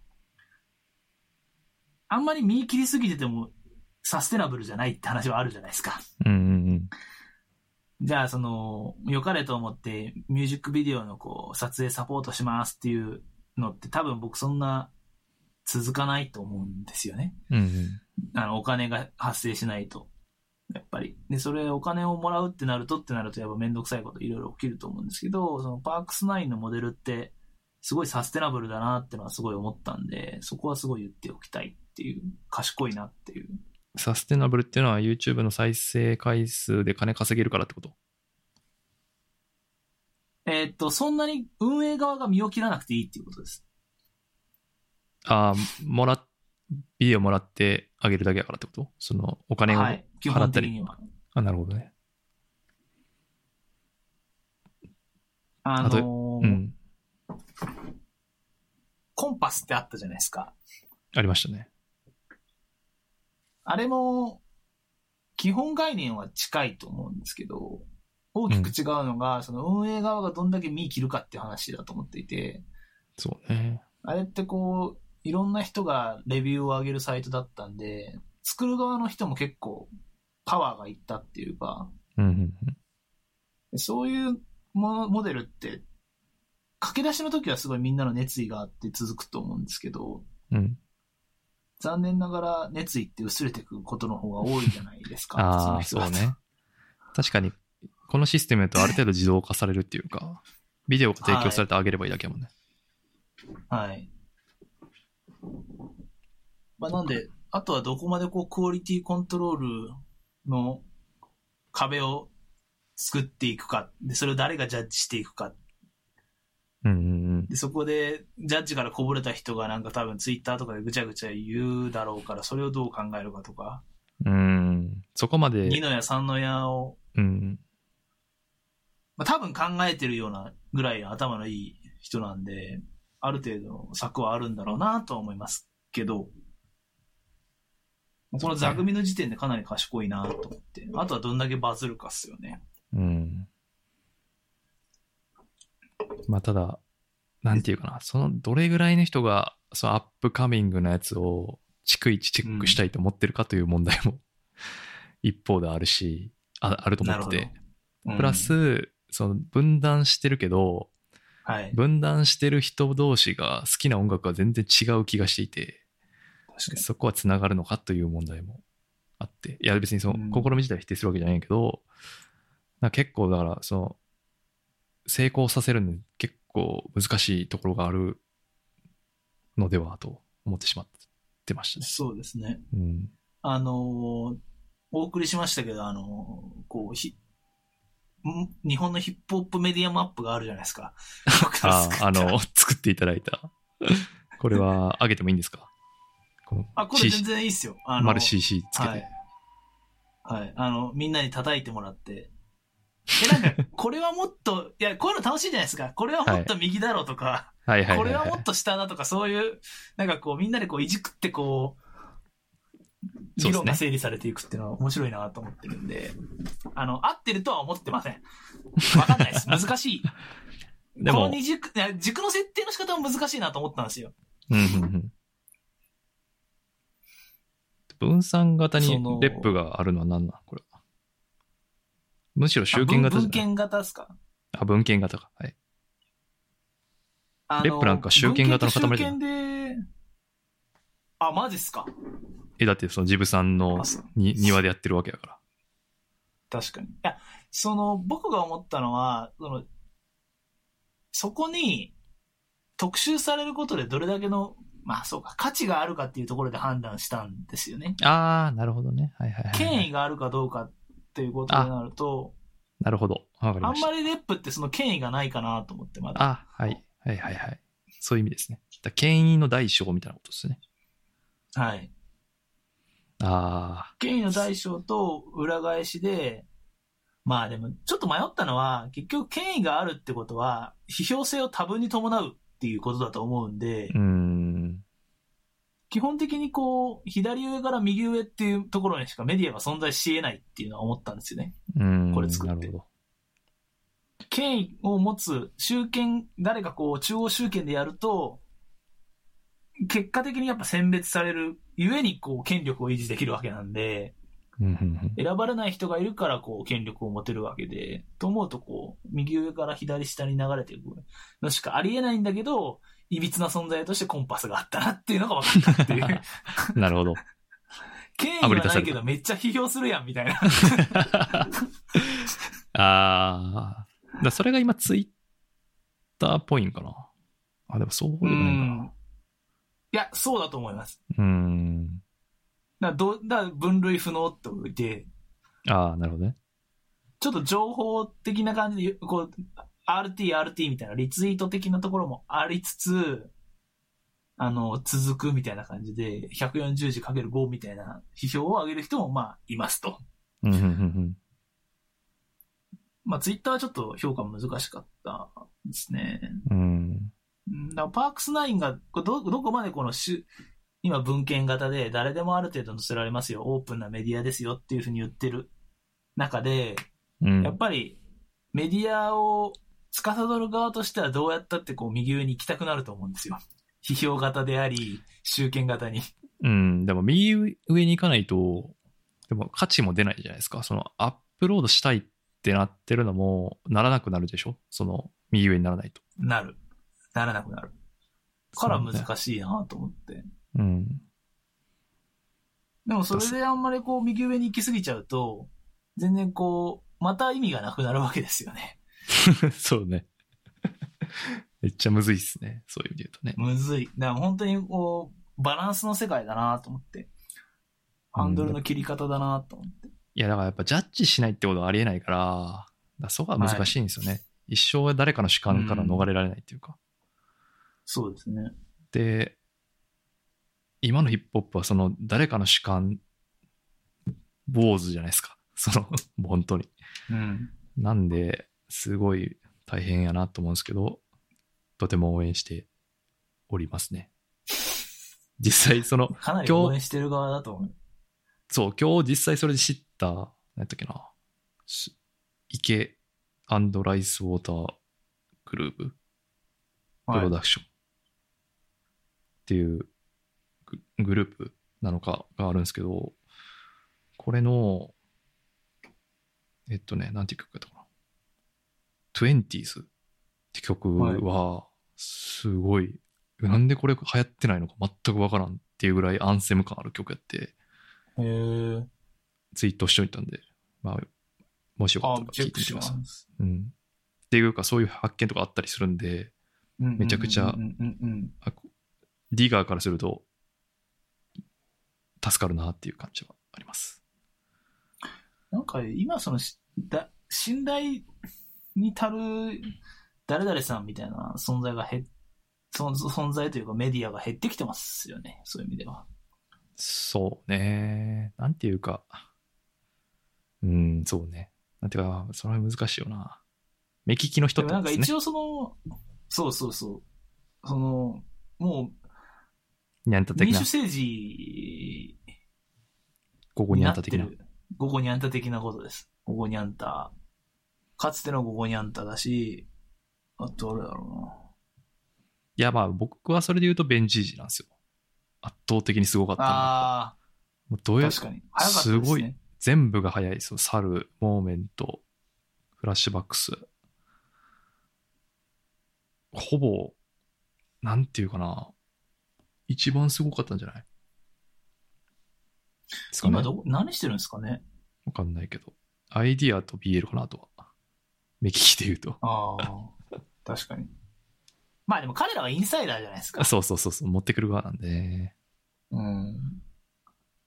まあだからそういう意味ではツイッターであり YouTube が、あの、あることで、一応こう、いや、本当にやばかったら、あの、再生数とか増えるよっていう、あの、こう、民主的だよっていう立て付ああ、そうね。情報の民け主化にはされて甘まえすかてらねる感じはしますけどね。うん。まあ昔みたいにその、クラブで怖い先輩にこう、頑張ってついていきながらノルマとかをやるだけじゃないわけじゃないですか。売れようと思もっう、たら。それは終わりましたよね。その時代はうん。完全に。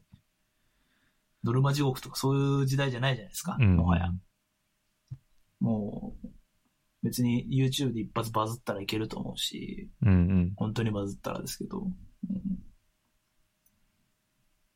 だからまあ、そういう時代にある中で、メディアに、まあ、編集してもらう必要あんのかっていうところはありますけどね。ああ、なるほどね。もう、その文、中央集権型自体がナンセンスですよってことでしょ。はい。もう各自の発信でいいじゃないっていう。ええええただ、それはもうね、拾いきれないですよね、やっぱね。そうだし、僕が思うのはですね、結局そういう風な環境になると、みんな安きに流れるわけですよ。うん結局再生数っていうものにずっと引きずられるわけですよ。うん。あアーあ、ティそスうトがね。はいはいはい。で若い子とかは結構それ如実にあると思ってて、YouTube の再生回数とか、Twitter のフォロワー数っていうので、うん評価されて、それで雑オールみたいな感じになっちゃうんですけど、かつてのブラスト、かつてのアメブレイクみたいな、こう、批評型のメディアが機能してれば、いや、それはそうかもしんないけど、今こいつの方がやばいみたいな、うんうんうんうんうん。こうそれとは別のまあ評軸を価軸築けたと思うんですよね。はいそはれい。を気づけなくなっちゃってるなってのは、話してて今思いましたけどね。そう、だから、それってね、結局何なんかなって思うと、そのヒップホップ自体がその US からの入品ですっていう呪縛っていうのがあると思ってて、はい。そのこんだけ、まあ、日本語ラップ自体もに30年ぐらい歴史がもう出来上がった中で、それを踏まえた解釈みたいなのがなさすぎるっていうか、いつまでも輸入品扱いしてるから、はい。しんどいんですよ。そのでブラストとかメベレクっていうのはやっぱりそこに自覚的だったし当然そのうん US マナー、11-0は US マナー踏まえてのインタビューだったけどプラスその日本語ラップ的ないわゆるか鍵括弧付きでいう日本語ラップの歴史を踏まえた上での批評みたいなとかインタビューとかはい。こういうスタイルみたいな話だったけど、今はもう、まあその情報が民主化されたこともあるし、まあ普通にもうグローバルで競争するっていうストリーミングも登場して、うん。うん。そういう環境で言うと、もう、なんていうか、余計にそのアメリカとの比較みたいなのが、情報として重要みたいな。うん今アメリカではトラップが流行ってて、それを日本にどう落とし込むかみたいな。で、最近好きなアーティスト誰ですかどうやって作ってますかみたいな淡白な情報にす回収されていく。そして司法渡辺の徴用するみたいな。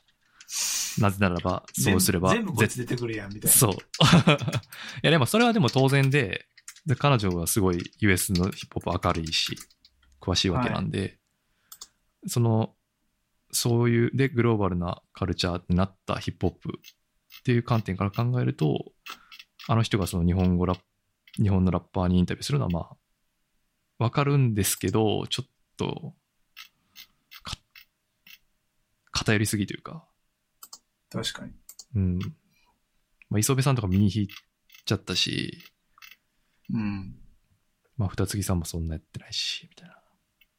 それに対するカウンターみたいなのがあんまないくて。まあ、もうライターが今いないですよね、本当に。 そうけそるう人そうがそうそうそうそう。減ってる、ほんまに。いや、ツイッターでなんかそれっぽいことを書くぐらいの、プロリスナー的な 人は、10, 10人、15人ぐらいいますけどね。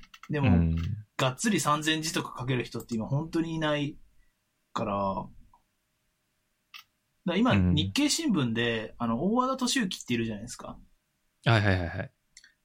あの人が、あの、日本語ラップの現在っていう連載をしてるんですよ、日経で。ああ、なんかなめ、なめだるまで出たやつかな、最近。なめだるまと、エイウィッチと、あと、どれだったかな。忘れちゃいま、ああとバッドホップだ。第1話はだバッドホップでしたね。で、それ読んだ時に久しぶりに読んだなと思って、こういうの。 ああ、なるほどね。はい。です出てくるの日経で読むのかとかは思い ましたけど。ああ、それで言うとね、リアルサウンドのなめだるまのレビューしてるつやちゃんっていう人も新しいはい人。かな、書き手は。これ結構面え白い。ー、あのね、なんかリリカルですじゃん。すごい。最多好きそうリでリしカたル。お、リリカルですかリリカル。 リリカルリ。リリカルレビューです。こ れは。あ、あなんなんかか普段 YouTube になんか、いませんでしたっけ何人か。あのー、YouTube で5分ぐらいで語るゾーンとかそういうのはちらほらいます。あー、まあ、あれ系はなんかな、ちゃうねんな。わかります文字なんで、文字でしょ文字でしそょ。うそううそうそうそう。やっぱリリ カル。まあリテラリーでもいいんだけど。えメディアとして馴染まないんだよな、YouTube は多分。バーとしそて、うで批す評に。ね。なんかこうね、顔の情報とかいらんねんな、やっぱ。そう、うんそいつの。うん文字、文字でいい。うん。っていうね、うんなんていうか。まあそういう、だからこんだけもうでっかいカルチャーになってるんで、なんかそろそろそういうの本当出てきてほしいなって思うんですけど、うん。なんかあんまそういうの出てくる気配はないし、まあ需要もないんかなと思いながら、寂しいなって思いながら、見てる感じかな。まあ、っていうかい、そういうさ、インタビューとか別に、そもそもなんかここれがどうやってできてるんかなとかいう興味もないんかな。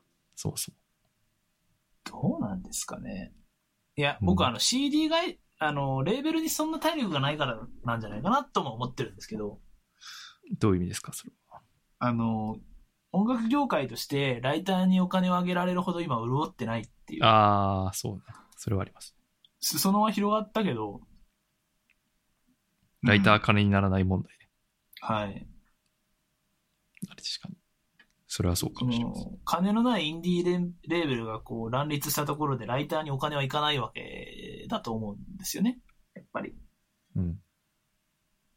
もっとこう、中央集権型のレーベルがいくつかあって、音楽雑誌があってとかが、いう座組があって初めてライターの仕事があるのかなって思ううと、ん。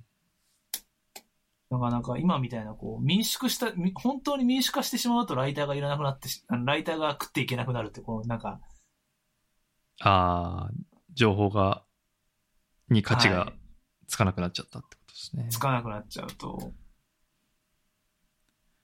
なんかライターは本来、その、中央集権によって光が当たらなくなった人に光を当てるために存在すしたはずなのに、うん。民主化すると、途端にやっぱりこう、ね、いや光が当たらない人なんて、いや、当たるべくは当たるでしょっていう感じになっちゃったりとかするのかな。ちょっと難しい気がしますよね、今。ああ、そうね。だからその当たったところに聞きに行くって感じだもんね。その、うん光が当たってるところに聞きに行くって感じですよね。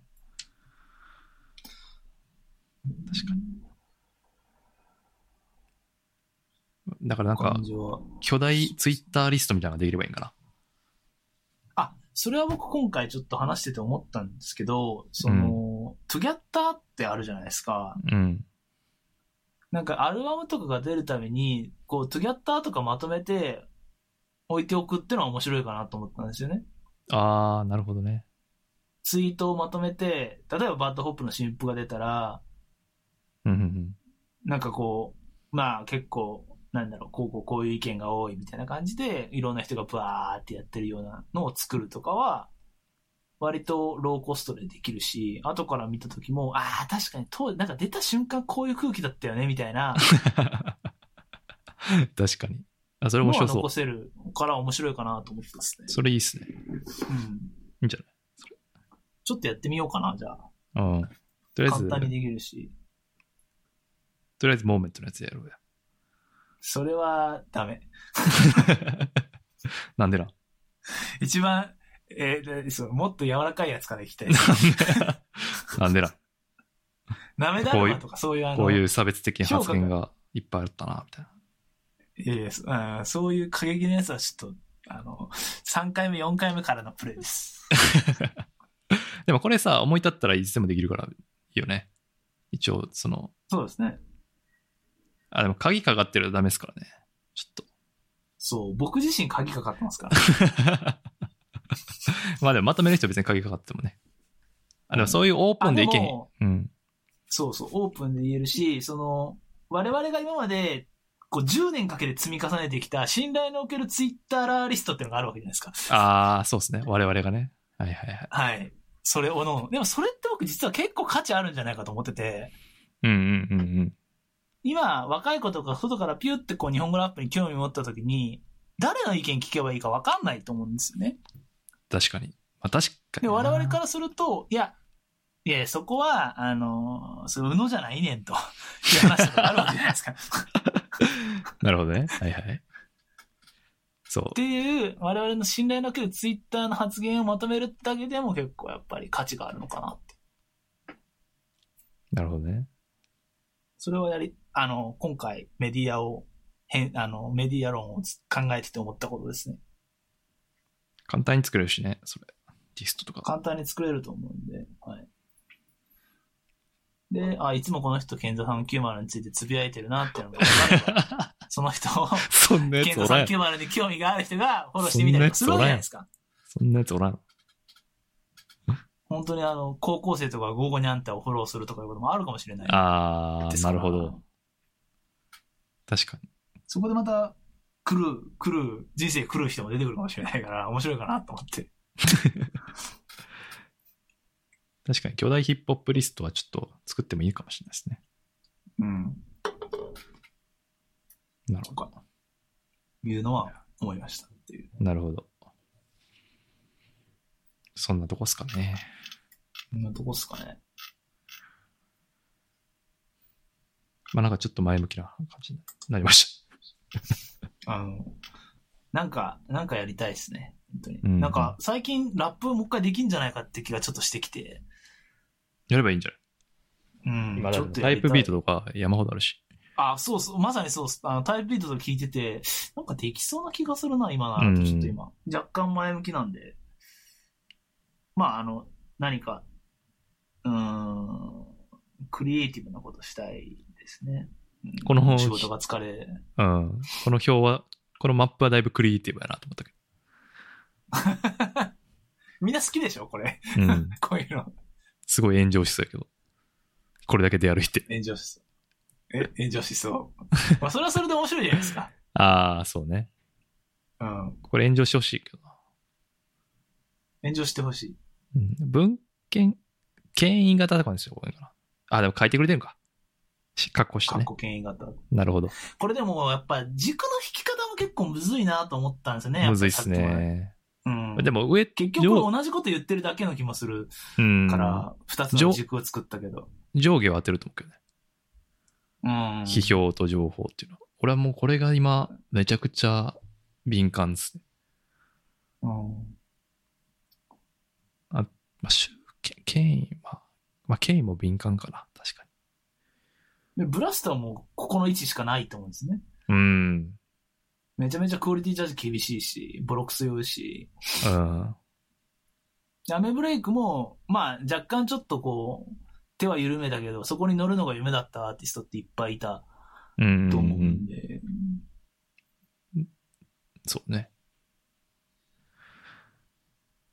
うーん、そうだな。あと思ったのは、まいや、で、うんうん。あ、何そこはもう軸じゃなくて完全にこうジャンルの違いですけど、動画なのか文字なのか、あの、ど、えっと、動画なのか文字なのか、音、音源なのかっていうので、あー、なるマほッどピングは全然変わってきて、うんうんうん。だからパークスナインとかが面白いのは、別に文献型で情報型ってのはあったと思う。それこそラジオってそうだと思うんですけど、うんでもそれを動画でやりますっていうふうにやったってのはちょっと面白いな。新鮮やったってことですね。はい。これ一人歩きするかなちょっと怖くなってきたな。 そんな僕ら影響力ないんで大丈夫だと思うんですけどね。じゃあ、あの、無記名で。いやいや、あとえここに右上に、アットマーク、CYDER080 やろ。まあ、鍵付きだからいいっすよ。いや、俺が鍵つ、鍵ついてないやつで RT するから。こ れだって、はこれ、あ、まあ、タンブラーに貼るだけにしよっかな。じゃあ、い。小ノーツに貼るだけで。あとなんかこぼれてるメディアってありますかねいいやー。東京はちょっと違うし、うん。そうね。インタビュー型という意味では、まあ、ニット東京はうんメディアなんかな。ああとちょっと思ったのは、フロー型情報、フロー型とストック型ってのは、軸の引き方としてあるかなと思ったんですけど。フィノメナルとかはストックとかかな。うん。いや、なんかね、もう消えていく情報が多すぎるんですよね。マジで。インサイドアウトもツイ消えッるしタ。ーとかも消えていく情報の最たるものじゃないです か。確かにね。何も残らへんみたいな。うん。まあ、トゥギャッターでもそういう意味でありやかもね。ですよね。いや、トゥギャッター面白いかなと思ってるんですよ。日本語ラップのトゥギャッターまとめるおじさんになるのは。で、それを一個一個ブログ記事にして貼り付けておけばいいからね。うん。確かに。あ、それはいいんじゃそれありだな。それちそょれっと全然事前活動として、あり事かも前。活動としてやるか。うん。なんか週に1個ぐらい。でも話題作出たこのア時ルやるバムのめっちゃ面白そう、それ。そうですよね。うん。こういう反応だっなてんかその歴史になるし。はい。なイメージ、その、まあちょっと、あの話に戻りますけど、その、半沢直樹とかって、ツイッターですごいバズってみんながいろんなことを言ったりしてるじゃないですか。ん。大喜利してみたりとか。はいはいだからああいうのってでも、残念ながらツイッターなんで基本的には残らないんですけど、うんそれをトゥギャッターにすると残るし、面白いし、それの、まあ、100分の1、1000分の1かもしれないけど、日本語ラップでも同じぐらい渦が起きていて、うん。うんうん。可視化するそれとを記録として、ええ残すってのは面白いんじゃないかなと思うんですけどね。着火点もわかるしね。はあ、い。こっから着火していって、みたいな。いいんじゃない昔あの、モーメントのファイトクラブ JP とかの時とかは、あの DJ 総長さんがまとめてくれてたりとかしたあー、あったとね。思うんですけど、まあ、あれと近いようなイメージですかね。うんうんうん面白そう。ちょっと考えます。いいっすね。でもこれが炎上、このマップが炎上したらもうそんなことできなくなっちゃうしかも、そのトゥギャッターとかも、いや、勝手にトゥギャるなよっていう人いるからね。世の中には。だからこ、のま俺さに様こののコンパスの、コンパスのマップにあるような感じのところですよね。次はそれでまとめようと思ったら。ああ、そうね。でも今コンパスがないから困ってるんじゃないですか、みんな。多分確かに。げうん。だから目利きもいないし、なんていうか、この人の聞いといて間違いないって人がいないから、ないでやっすぱね分散してるやつを全部バーってまとめて、そこから浮かび上がってきて、好きか嫌いかジャッジするっていうのが一番なんかあ、今っぽい。こ聞きれ、方この表はあの、ツ 2B、2D コロビックスが抜けてますわ。ああ、確かに。はいはい。あの、あれはもう文献型と情報型のバコンってこう振り切れてる感じですよね。一番左端ですね。一番左端ですよね。ちょっとそれ入れといてくださ入れときます。2D コロビックスを左の、本当にもう一番下のい。うん、左下に置いて、あれはあれですごい、なんていうか、でも俺価あの値人、があるというか、あの人の感想好きですけどね。素朴な感想。うん、素朴な感想。なんでこうなっちゃったんだよ、う みたいな。んそうそうそうそう。 某、某、某 T、某ラッパー T に対して、そうそうそうそう。なんでこんなことなってんだとか。いや、乗り気をこれもうマジで無理やぞ、みたいなとか。 どうすんわの割みたといな。こう、軽率なことも言う。そうそうそうそうそう。結構影響力あるんじゃないかって思いや、あると思いますね。う。うん。 2D コルビックスさんは。はい。確かに、それは足さないといけないな。うん。お願いします。思い出してよかった。じゃあ、ちょっと今後。これでも一回ちょっとやってみたいな。やってどみようやうったん。ですかうん。ちょっとやってみましょやってみましょう。なんか、最近そ、そろそろなんかありますかね対策。う。うわーそれこそこういう時ね、あの、コルビックスさんのサイトを見るっていう。ああ、確かに。それだけでもう存在価値として。これなくなったらもうとんでもないことになるよと。とんでもない損失 ですよ。マジで。ね。ほんと。とんでもないことにこのレコード会社やらなきゃいけないことですからね。なる。うん。まあでも分散してるんだよな、そういう意味で本当にやっぱり。レコード会社も。 9月でもベストチークぐらいですか。あの、コルビックスさん的チェックには。ベス、ああ。コルって、 BES。オンリー。知らんやつばっかり。10月は。キラービーン知らねえな。11月。いやー、やっぱりリリまあースマン減ってんだな。いや、でも手始めベ、ベスかジークじゃない。ベストジークでやればいいんだね。確かに。おじさんの感想を拾っていくという。バッドホップワールドとかの方がアクセスが強いですああ。いや、だから、モーメントジューンのパスポートエンドギャラソいンやでやん、ダメだ。モーメント順はダメ。なんていうの えだって、その、あのーなんていうんですかね、その、モーメントジューンを扱うときって、あの、完全にこう、彼のメッセージは、いや、いいんですよ、いいんですけど、show your flag っていう、うんえことじゃないですか。あ、醤油は騒くね。あのはいはいはい。 show your flag だし、その、あなたの立ち位置を明確にしろよっていうことをあー僕は突きつけられてると思ってるんで、そうですね。匿名で、なんかこう、編集して、ちゃちゃってやるのに、マジで向いてない うん。アルバムですよね。確かに。ディスるにしても、あの、褒めるにしても、その意見を載せることにいろんなメッセージをはらんじゃうから、僕がそれなりの覚悟と、あれを持ってやらないと向き合えない意ん味が、ですよね。そのまとめに意味出て、出ちゃうから、それを背負い込まなくちゃいけなくなっちゃうんで。じゃあそれをベースに3人でラジオ撮ろうか、じゃあ。めっちゃ怒られるじゃないですか。いやーそうやっぱそろそろ揉めていこうかな。いいんじゃないですか。うん、ちょっとデラックス版が出るタイミングで連絡しようかなんですか、デラックス版って。な。えなんか今、パスポートエンデギャルソンに曲足したりとか、いろんなことして、CD 版でデラックス版作るみたいな。へえ、いいっすね。うん。なんで、まあそれでタイミングで、ちょっと連絡取ってみし。まようかなあ、確かにな。まとめ買いがあるのは、モーメントとかそういう語りしろのあるアルバムなんだよな。うん。流れていく系じゃなくでて。バッドホップワールドはもう語ってる人いるのかないないと思うけどな。うんこれ、これやばい、これ、これやばいとか、そういうレベルの。確かに。やっぱ、文脈おじさん受けっていう点だと、モーメントは、こう、近年稀に見る、 そうね。語りしろはだいぶあったか語りしろめっちゃあるから、それはあるっすけどね。ら。まあちょっといろいろ考えましょうか。はせっい。かくやし。メディアを牛耳っていくぜ。っていう、老害かやな。老害。老害、老害、そうっすね。はい。そんな感じです。そんな感じですかね。はい。はいなんかありますかあー最後えっと今日、AirPods Pro を買いました。おー、マジで。行きましたね。あのー今回、先週ぐらいになんかあったじゃないですか、Apple の発表イベントが。それはいでリリースされなかったんで、AirPods Pro の新しいやつが。はい。もう買おうと思って買いました。おー、いいなーなんだっけ最なん高とかモードがいいんですよね。確か。空間認識モードあ、。そうそう、それそれ。それがすごいそといれう。もいいですし。あの、買ったのは、あの、最近1時間ぐらいこう電車で通勤してるんですけど、うん。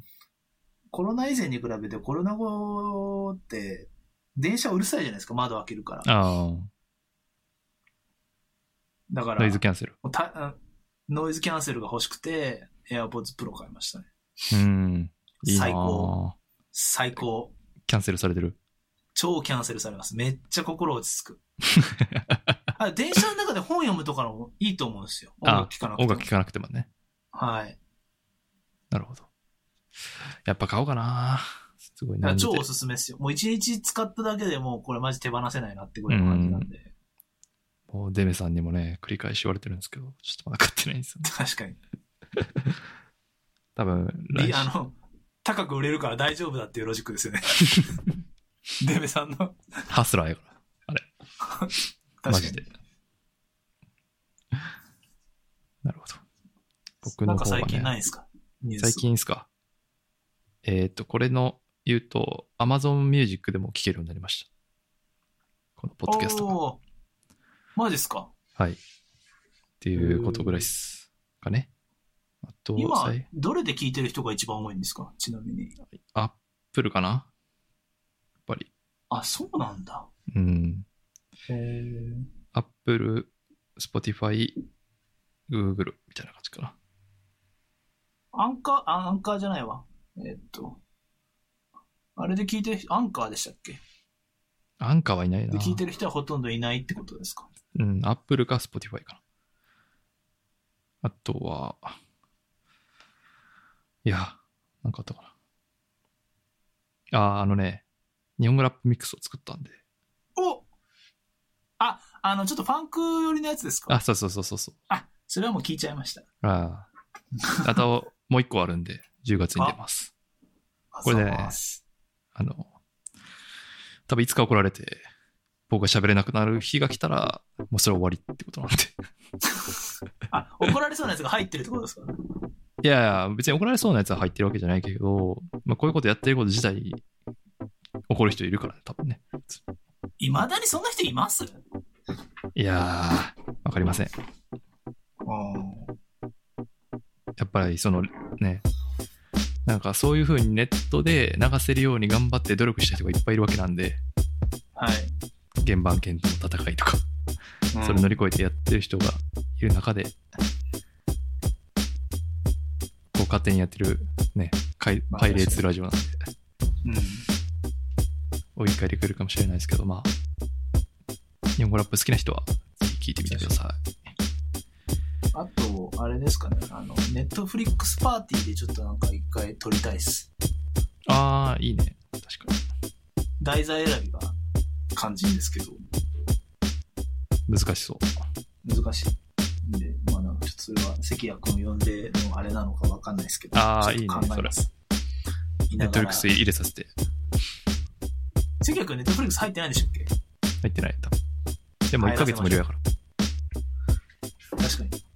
大丈夫じゃあ今日はそんなところでちょっと長くなっちゃいましたけど、ありがとうございましたありがとうございました。またお願いしますはーい。ういっすピース。